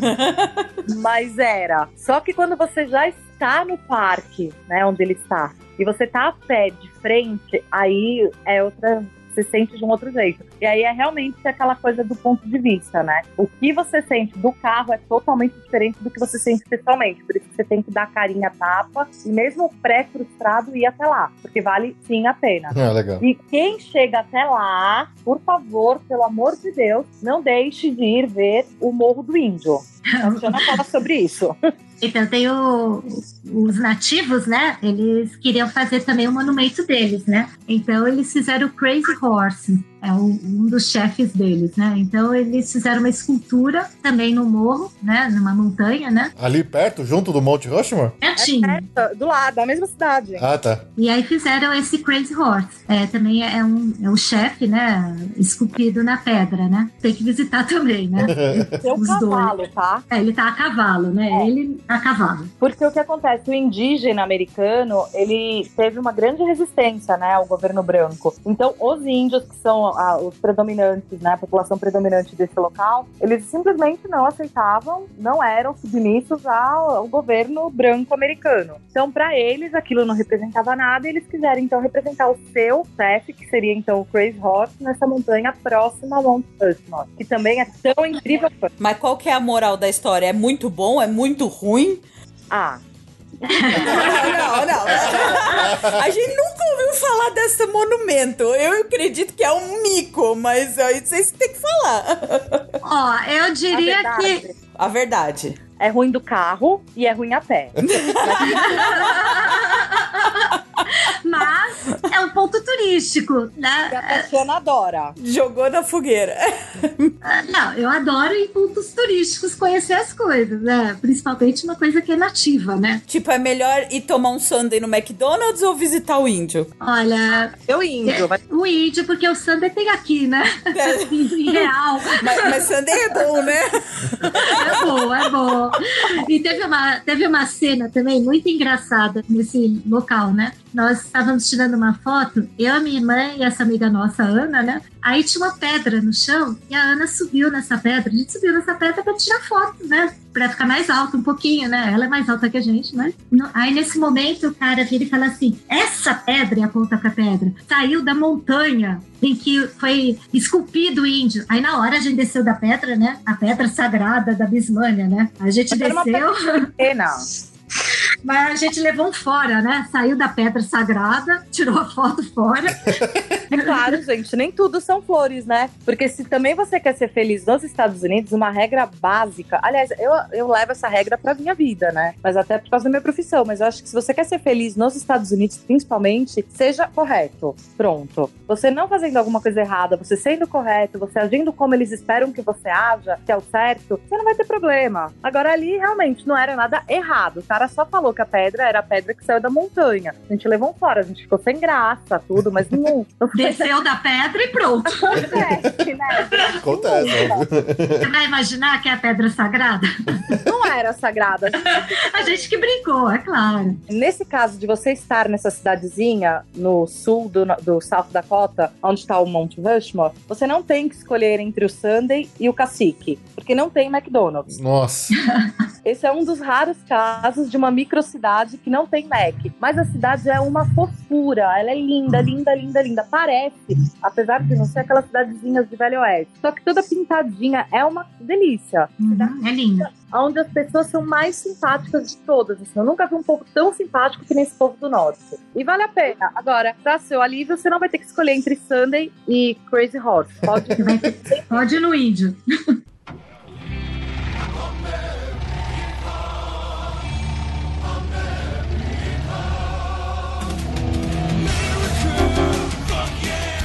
Nessa cidadezinha, assim, tinha algum bem salão, para que parecia algum salão típico de filme de, de Velho Oeste, assim, que você entrava e, e parava de tocar música, todo mundo olhava pra você, assim. Ah, não, não. Esse foi lá na cidadezinha perto do carro. Parou, a gente ouvia o tic-tac do relógio digital, né?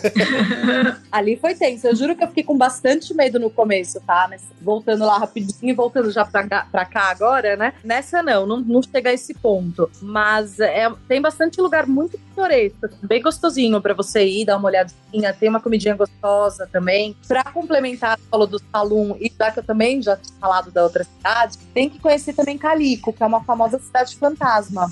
Vale a pena. Ah, essa a gente foi. Ah, conheceram? Gostaram? É, fica bem entre, entre Las Vegas e Los Angeles ali, né? Ghost Town. Isso. Essa a gente foi, a gente parou e foi É lá. bem legal, né? É bem legal. Acho tão divertido que você falou do salão, eu lembrei dela. Eu achei tão bonitinha.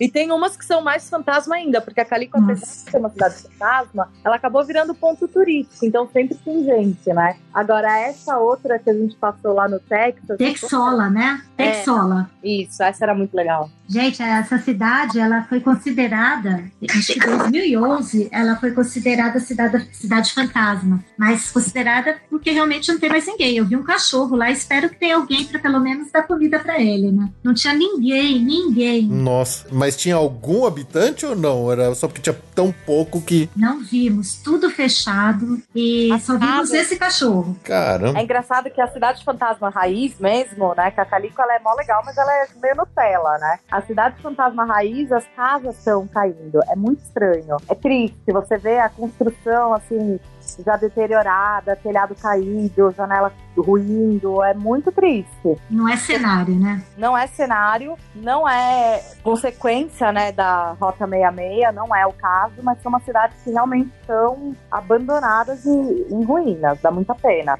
Quando você falou de, de Cidade Fantasma, eu fiquei tudo deteriorado. Comecei a pensar se não era Detroit. Quem sabe? Eu Já foi também. É, eu fiquei com pena. Eu perguntei se era feriado na cidade, que tava tudo fechado. Aí a moça falou: não, a gente tá assim mesmo agora. Em Detroit, isso em 2010. É, Detroit tomou uma paulada pesada na- depois da crise do subprime de 2008, né? E é, uma, uma- uma cidade muito industrial, automobilística, pelo menos que a gente sabe de história, que você via os bairros completamente abandonados, casas destruídas, assim, ficou uma cidade parecendo uma cidade fantasma mesmo. É, eu ouvi alguma coisa dizendo que estavam dando uma levantada. Eu espero que sim. Acho que hoje já tá melhor, mas eu acho que nessa época que vocês foram, 2010, ela devia estar meio detonada, né? Você passava assim, tinha prédios e mais prédios, todos em leilão.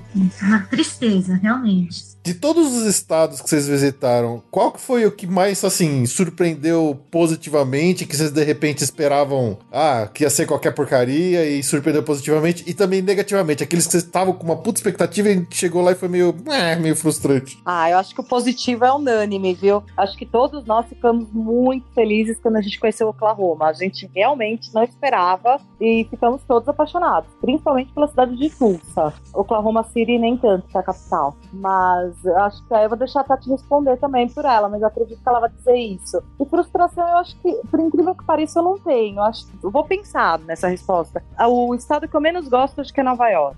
Não me julguem. Ah, faz sentido. Então, na verdade, Oklahoma, é, a unanimidade aqui na nossa casa, né?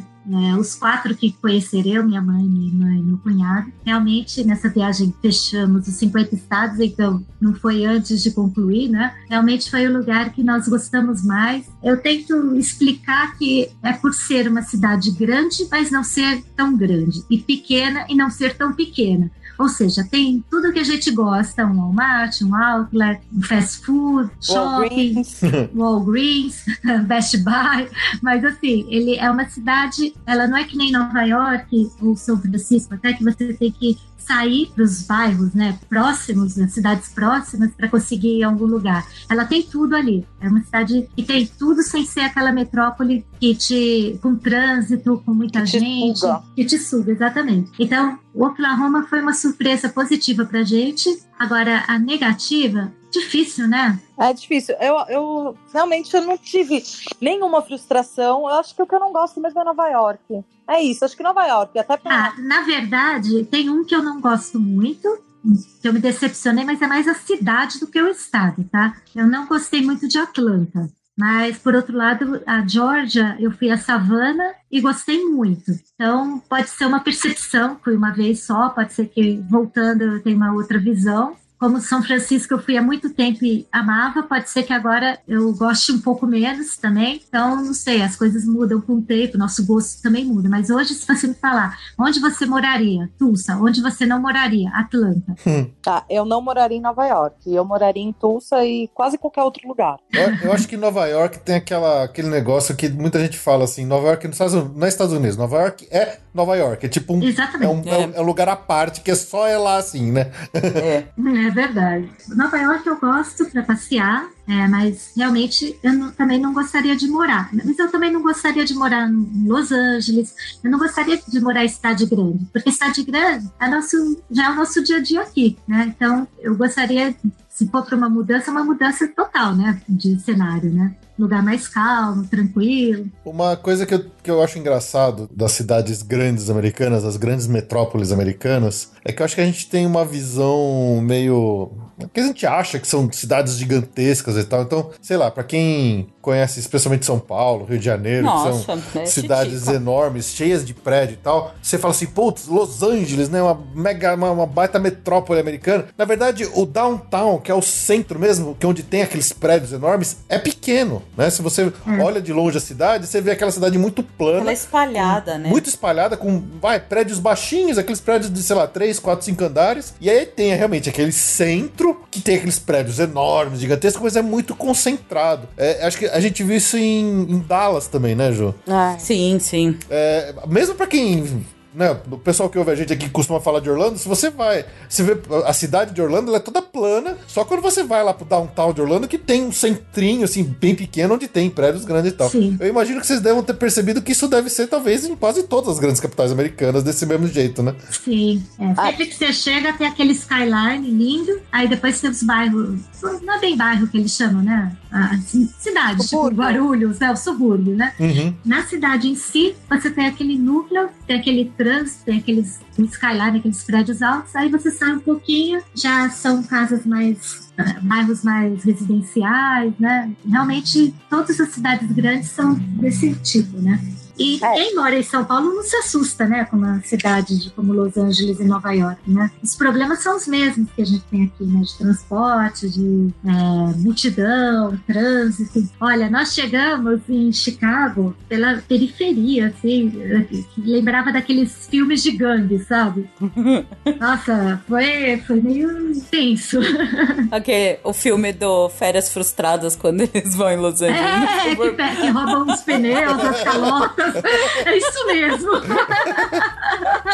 A gente se sentiu assim. É, Dá pra entender.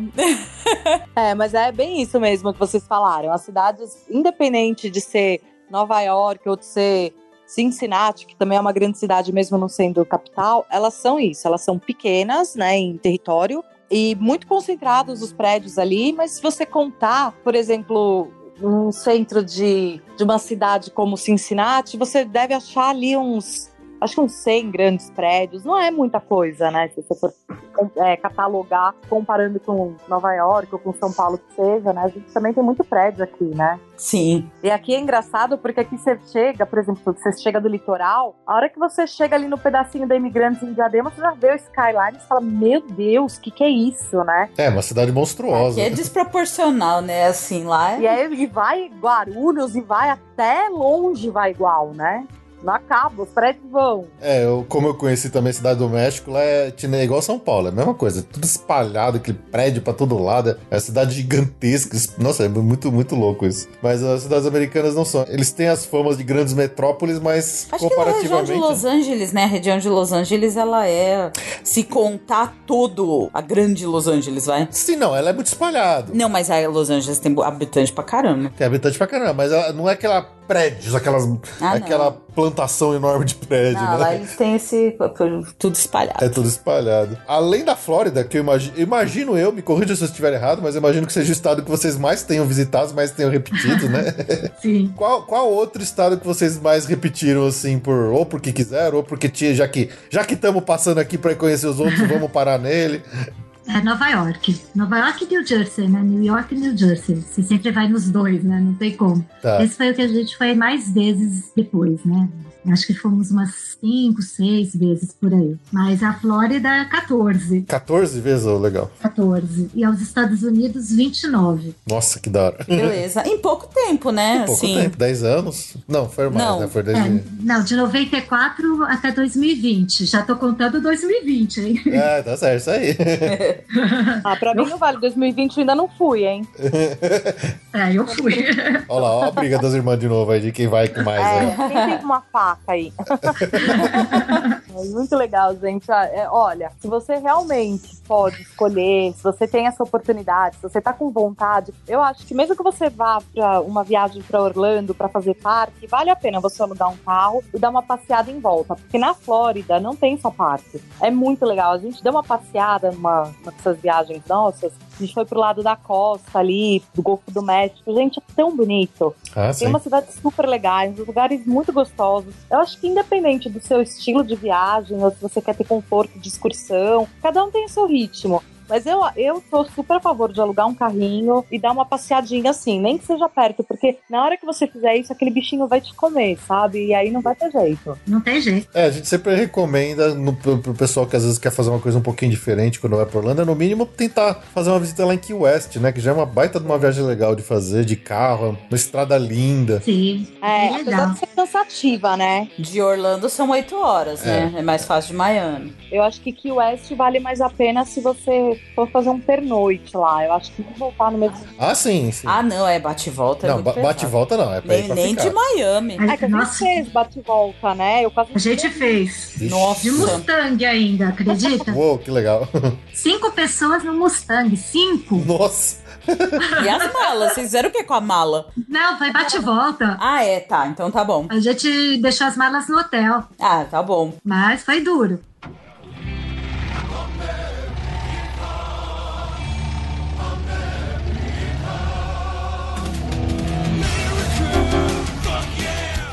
Mas, assim, uma coisa que vocês perguntaram, né? é, a gente comentou vagamente, né? O motorhome, né? Tá no nosso plano de alugar. Então, a nossa ideia é fazer Orlando até Tallahassee, para ver se, se é nosso estilo mesmo, entendeu?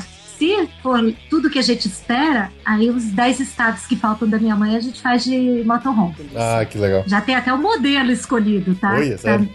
Sete passageiros.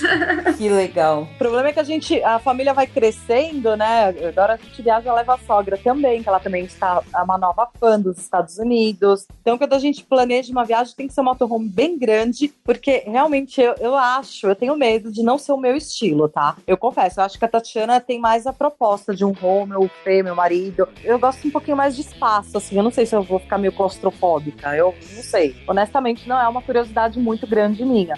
Mas eu vou junto, eu não vou ser a, a pentelha que diz não. Eu vou até porque é uma experiência que eu quero ter. Por Mas, isso que nós vamos fazer um trecho menor, né? Pra É. ver como que vai se comportar. Tá Porque aí eu certo. vou de avião e encontro eles lá, de repente. De jeito nenhum. Você vai dirigindo. Imagina lavar louça. Olha. no local. É horrível aquela piazinha de trailer, é muito pequena. Não sei se eu quero. Eu sou, Então. já pensa na louça que tem que lavar, não quero. Uma outra coisa que nós fizemos também, um trecho, mas é, fizemos de carro também, mas é uma experiência que eu quis ter nos Estados Unidos, foi Filadélfia, Nova York, de trem. Então, uma turma foi de carro, a outra foi de trem, quem foi de carro voltou de trem e vice-versa, né? Legal. Então, foi muito legal também, é uma experiência diferente. Ah, que legal. Eu acho legal você conhecer, fazer um, um cruzeiro, conhecer os aeroportos também, fazer escalas, né, em aeroportos, conexões em aeroportos diferentes, né? Tudo isso é experiência, né? Uhum. Então, o trem nós pegamos, pegamos já até hidroavião nós vamos, né, Vi? É, muito legal. Eu gosto dessas coisas, né? No meu caso, é uma coisa com um pouco mais de adrenalina. Eu gosto bastante. e esse dia do hidroavião, inclusive, foi bem legal, porque o, o menino que tá- ele que ia levar a gente, ele falou: Ah, eu queria muito levar a família de brasileiros. E aí o, o louco do menino me colocou de copilota. e Eu imaginei que era só sentar à frente do avião. Mas eu tinha uma participação no voo que era puxar um- uma manivela, que era um cano de PVC. Ah, se eu soubesse. É um cano de PVC que tava com certeza numa gambiarra, emendando alguma coisa. e ele falou pra mim: agora você tem que abaixar. E eu não conseguia abaixar. Eu falei: nossa, tá brincando, né? Ah, se eu soubesse. Eu olhava pra trás, tava meu pai, minha mãe, minha irmã, nossa amiguinha Ana. Eu falava: gente, o cara é louco. Mas foi uma das coisas mais legais da minha vida. Eu realmente nunca vou esquecer esse dia. Que barato. Tem uma coisa, tem coisas, né, Feijo, que a gente só faz assim, check it. Tá feito. Fiz Ah, na eu- vida, é bucket list, né? Fiz, tá feito. Não precisa mais. Já andei de hidroavião, check it. É. Nunca mais. Quando a gente esteve no Alasca, a gente fez dois, dois voos de hidroavião. Dois foi voos bem legal, foi, foi- foi divertido. Ah, com Nossa. certeza vocês fizeram esse dos fiordes, não fizeram? Coisa mais linda. Fizemos. Exatamente. Gente, Vocês foram copilotos? Não, não, não fomos. Mas a gente fez aquele negócio quando ele pousa no meio do fiord lá, a gente saiu pra ficar no, no- nos flutuadores lá. Coisa mais linda do mundo, né? Ai, gente, foi, acho que, assim, até hoje na minha vida, uma das coisas mais legais que eu já fiz. Foi muito lindo, muito lindo. É, muito legal. Mas foi, assim, entre todos os métodos que a gente conseguiu já fazer alguma coisa legal de locomoção lá, eu acho que ainda Ah. não conseguimos fazer um ônibus de carreira, né? Uma É, viagem mas o fizemos balão, rodoviária. né? Balão nós fizemos também. É, pra eu morrer, né? Eu, não Você. sei, eu já morri umas sete ve- vezes até hoje. Acho que mais até, se for contar. Essa Nossa, é- balão, eu nunca vou te perdoar, nem você nem o papai. Sacanagem. É, é. Essa foi interessante, porque em 2005 eu fiz um voo lá no Napa Valley, né? Perfeito, sabe? Su- super tecnológico, maravilhoso. Aí no ano seguinte, nós fomos com meu pai, meu pai tinha sonho de andar de balão, né? Aí eu peguei um em San Diego, menina. O cara chegou para ele medir a direção do vento, ele soltou um balão, um balãozinho. Bexiga. Uma bexiga, bexiga, pra ver a direção do vento. Chegou Ele com não balão, é um instrumento, uma biruta, essas coisas, pra quê, né? Ele chegou com um balão guinchado no carro. Eu falei, eu vou ficar órfã de pai e de irmã. Só foram os dois, né? Minha mãe tem acrofobia e eu já tinha feito o meu checklist, né? Já tinha ido no ano anterior. Então, pra mim, balão já também encerrou, né? E aí, o balão simplesmente. Pode contar aí, Vicky, sua experiência, né? Ah, obrigada, querida. Muito obrigada, viu, coisa linda? Agora conta. Aí, na hora que a gente tava descendo com o balão, o nosso maravilhoso baloeiro, não que fazer, a gente bateu no muro de uma high school, fora do lugar previsto de descida. Nossa. E eu ainda entrei assim na frente do meu pai pra proteger ele, né? Que a gente filhinha, filhinha. E aí eu me estrupiei inteira, né? Lógico. Mas nada muito grave, assim, só uns roxinhos e arranhãozinho. Mas, gente, e uma- meu pai gritando assim, super feliz, é, é, no balão, eu me lascando. E uma maluca com outra mulher lá gritando Ah, é. também. Nossa, foi horrível. Foi engraçado que, nós- ele, além do, do instrumento super potente, que é uma bexiga, né? Ele soltou para ver a direção do vento, ele invadiu um terreno baldio para montar o balão, para encher o balão, vocês acreditam? Meu, assim, eu olhava pra minha mãe e falava assim, nós não íamos, né? Falava, mãe, eu vou ficar órfã, vou ser viúva. E o balão ia subindo, e meu pai gritando, é, é! Ele já tava de sei quantos metros de altura, a gente ouvia meu pai feliz, gente. É, Ele, Foi tomando champanhe, pelo menos isso, né? Precisava Se ele- muito champanhe. se ele morresse, naquele momento, ele morria feliz, gente. Nossa, ele foi, ficou muito alegre. É, e a gente foi enchendo a cara de champanhe, pelo menos, né? Porque na hora que bateu, amorteceu um pouquinho, né? É, lógico, pelo menos o É. corpo, o corpo fica mais dormente. É. já, né? Dava pra trazer até pro Brasil, né, o corpo. Ai, meu Deus. Horrível. Olha, mas eu já me enfiei em milhões e milhões de roubadas, realmente. E quase todas foram causadas pela Paty, tá? Ela é Obrigada. Também. Cada uma que, olha, assim, realmente para você conseguir lembrar tudo, precisaria de muito tempo. Mas tem, Ainda bem. é, tem muitas histórias assim que provavelmente a gente já deve até ter contado para vocês em um outro momento que a gente tá esquecendo de trazer aqui agora. Mas que tal contar? Que tal contar que a gente assistiu o lançamento da, da Atlantis, né? Olha, que legal. Isso é bom, hein? Foi legal. Então, eu consegui.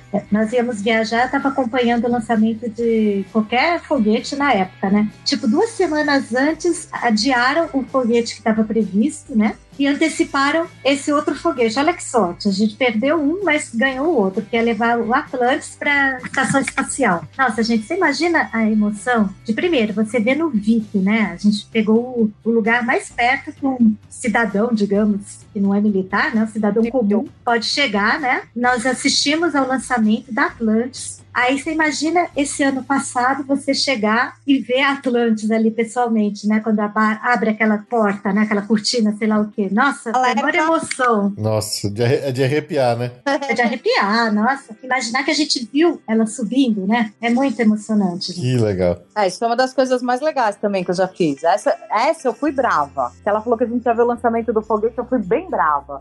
Ah, saco, né? Coisa chata, viu? Na hora que chegou lá, eu falei, meu Deus do céu. É uma das coisas, tá na lista de uma das melhores coisas que eu já fiz na vida. Valeu muito a pena. Muito mesmo. Muito 10. Muito bom, muito bom. Bom, pra encerrar, uma pergunta meio cruel que eu vou fazer aqui pra gente finalizar esse papo aqui. De todas as viagens, de todos os 50 estados, qual que é a memória mais querida que vocês têm de todas essas viagens? Aquela que toda vez que vocês lembram de. Falou, puta, de todas as viagens, essa é aquela que se destaca, que fala assim, nossa, essa aqui tá guardada aqui no, no cantinho do coração pra todo sempre. Eu já tenho a minha, Vi. Quer falar primeiro? Por mais que contrarie todas as expectativas, a minha é a do Alasca, tá? Mas eu não. É, porque a do Alasca ela nem conta. Vamos dizer que ela nem conta. Depois da do Alasca, que foi absurda, eu acho que foi a que a gente encerrou, lógico, né? Por mil motivos. Por estarmos com meu marido, por fazer ali aquele momento, aquela. O ritual dos 50 estados. Então, eu não, não consigo dar uma. Pra mim, eu tenho que dizer que foi a viagem do Alasca e necessariamente aonde a gente terminou os 50 estados, que foi o roteiro dos Pisters, né? E olha que você pegou, nos pegou de surpresa, mas eu, eu ia falar exatamente o que a minha irmã falou. Porque o Alasca, ele foi a nossa viagem preferida por um motivo. A, foi a última viagem que meu pai fez. O Alasca, inicialmente, nosso plano de conquista dos 50 estados, o Alasca ia ser o grande finale, né? Então nós íamos deixar para o último estado. Só que meu pai queria muito ir. E por sorte, eu antecipei, inverti. Então nós fomos ao Alasca em 2014 e foi a última viagem longa que meu pai fez, né? Depois ele voltou a Nova York, mas já não curtiu muito, porque já não estava bem de saúde. Então o Alasca foi o momento em que meu pai assim curtiu muito o cruzeiro, curtiu o Alasca, curtiu tudo, muito, muito, muito. Então tem um, um momento emotivo aí, né?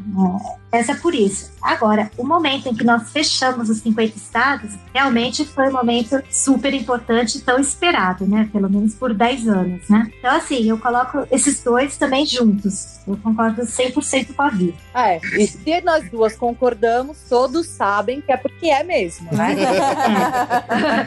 Olha, Deu pra perceber. Porque eu e minha irmã é assim: é, se uma fala que gosta e a outra não, aí você pode duvidar. Se as duas duas falaram que gostam, vocês vão gostar com certeza. Se as duas não gostarem, vocês não vão gostar com certeza. Porque a gente é o oposto uma da outra. Então, o normal é a gente discordar. É, o de sempre. boa, boa. Não, mas definitivamente para a gente, eu acho que não tem como falar uma. São as duas mesmo, que são igualmente importantes. Ah, mas que legal que tem uma concordância, É, né? Gostei. É, Uma, né? Tinha que ter pelo menos. Teve, a- teve uma concordância. A primeira concordância foi você abraçou o meu projeto, né? Quando eu falei, vamos conhecer os 50 estados. Se fosse um É. projeto meu sozinha, eu não teria concluído, né? Então, é Seu porque apoio. ninguém sabe tanto, mas eu não, não comecei tão entusiasmada. Eu era mais europeira, eu gostava mais da França, eu tinha uma coisa assim mais do charme europeu. Mas eu fui totalmente seduzida pelos Estados Unidos com o passar das viagens, sabe? E hoje eu sou, acho que, tão entusiasta quanto a Tatiana. Eu amo aquele lugar. É realmente meu segundo país, assim. É um lugar que se eu não pudesse estar no Brasil, onde eu gostaria de estar. Ai, tamo junto. Mas eu não comecei com o mesmo amor que ela, não, tá? Eu era europeira. Você vê que eu consegui, hein? É, eu também já passei por essa fase. Aí passou. Ai, gente, ainda tem que ela passar rápido. Na- Nada que uma passadinha por Orlando não resolve. né? Nossa, eu também era, mas ficou no passado. Eu te entendo, Ju, sou solidária. É, não, mas passou, passou, passou. Passou. É, tudo bem, né? Quando passa, tudo bem. O meu tá passando. A gente vai lá ver umas igrejinhas, mas volta pros Estados Unidos. É Vai lá, vai lá ver uns museuzinhos, castelinho e volta pros Estados Unidos. Não.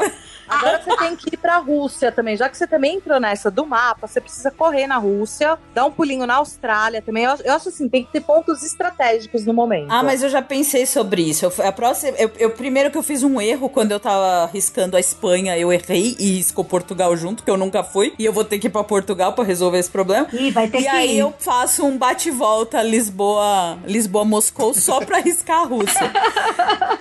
Assim, um bate-volta. Quando você começou falando de Portugal, faça um bate-volta, eu imaginei no máximo. Na pior das hipóteses, você chega até a França. Você superou, parabéns. Não, eu, não, eu pego um aéreo, né? Não vou de carro, né? Eu, eu pego, desço em Moscou, passo. Fico, vai, um, dois dias lá pra conhecer Vai o no Kremlin e volta. É, é óbvio que eu só vou no Kremlin e volto, né? Mas aí eu risco a Rússia inteira. Você nem precisa de tanto. Você tem que ir lá, você tem que comer, falar com uma pessoa. Quero ver ela falar.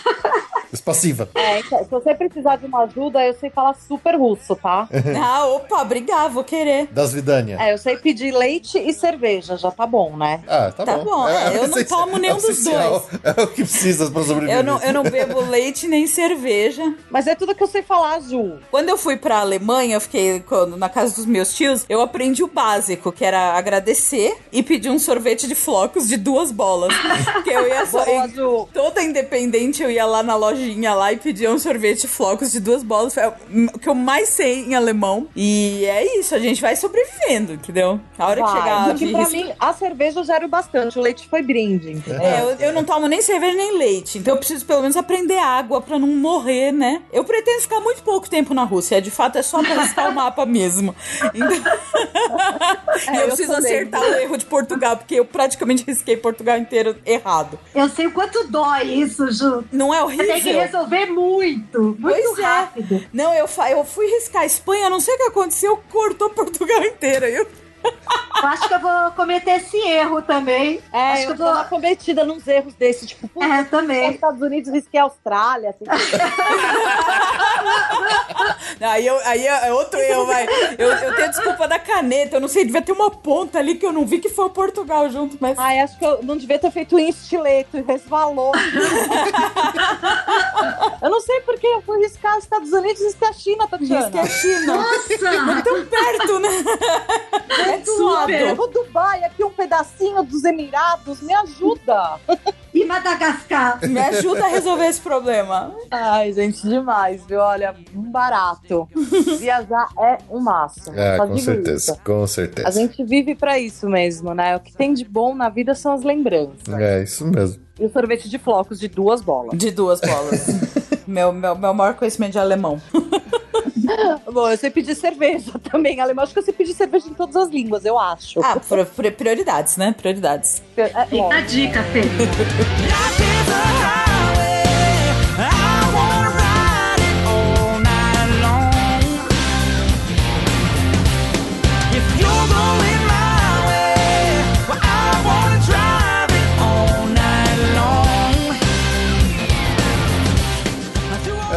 aí, pessoal, que legal. Olha, eu, eu adoro essa história delas, eu achei muito legal. É, com certeza a gente fosse, se fosse deixar, a gente ia ficar aqui mais 5 horas falando disso, né?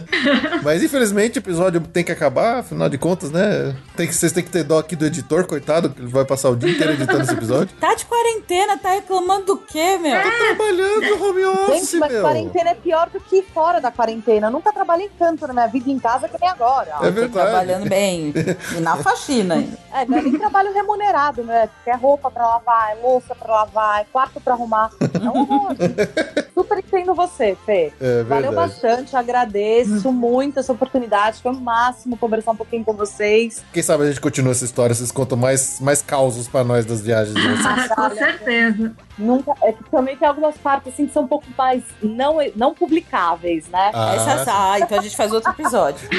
Não, esse é o proibidão. A gente faz um 18, 18 anos, um episódio de 18 anos. Bom, mas é isso aí, pessoal. Espero que todos vocês que ouvem a gente tenham gostado. Então eu queria aqui agradecer demais a presença da Tati da Viviane que vieram aqui pra contar essa história pra gente. Então, Tati, muito obrigado. Se por acaso quiser deixar algum recadinho aí pro pessoal encontrar você em algum lugar, fica à vontade. Vivi, você também. Muito, muito obrigado pela história que vocês vieram aqui compartilhar com a gente. Nós que agradecemos essa oportunidade. Assim, a gente já se sente da família há muitos anos, muito antes da gente se conhecer, né? A gente já se sentia família, né? Eu tô no, no Insta como Tati Sandy 12 e no Facebook como Tatiana Salles Sandoval. Salles com dois L. E foi um prazer imenso. Ah, gente, eu quero agradecer muito também. Pode mandar beijo? Bem Claro. gracinha? Então tá, eu quero mandar um beijo pra Ana, que é nossa companheira de aventuras, nossa amiga querida que também, se não fosse ela, a gente talvez não tivesse abraçado tanto com tanta vontade. E claro, pra minha mãe, pro Fê, porque meu marido, né, meu Felipinho, que estão sempre aqui também abraçando a nossa loucura e combinando com a gente em tudo. E a vocês, né, gente? Obrigada mesmo, viu, por poder dar essa chance pra gente falar um pouquinho. E não foi um pouquinho. E, como disse a Tati, precisar de alguma coisa, estamos aí. Muito bom, muito bom. Isso aí, pessoal. Então ficamos por aqui. Esperamos que tenham gostado desse episódio, um pouco diferente da nossa programação normal, mas com É história. pra abrir os horizontes. É pra abrir horizontes? Vai lá, gente, vai pro Oklahoma, É, vai pro. Eu gosto desse tipo de coisa. Vai pro Oklahoma, gente. Pro Nebraska, Ju. Vai Isso. pro Nebra, vai pra Dakota. Gente, o que, que tem Dakota? Nada é possível. Ai, que legal. É, então é isso aí. Vamos ficando por aqui. Nos falamos daqui a duas semanas. Um abraço. Muito obrigado pelo seu download pela sua audiência. Tchau, tchau, pessoal. Valeu, gente. Tchau. Tchau.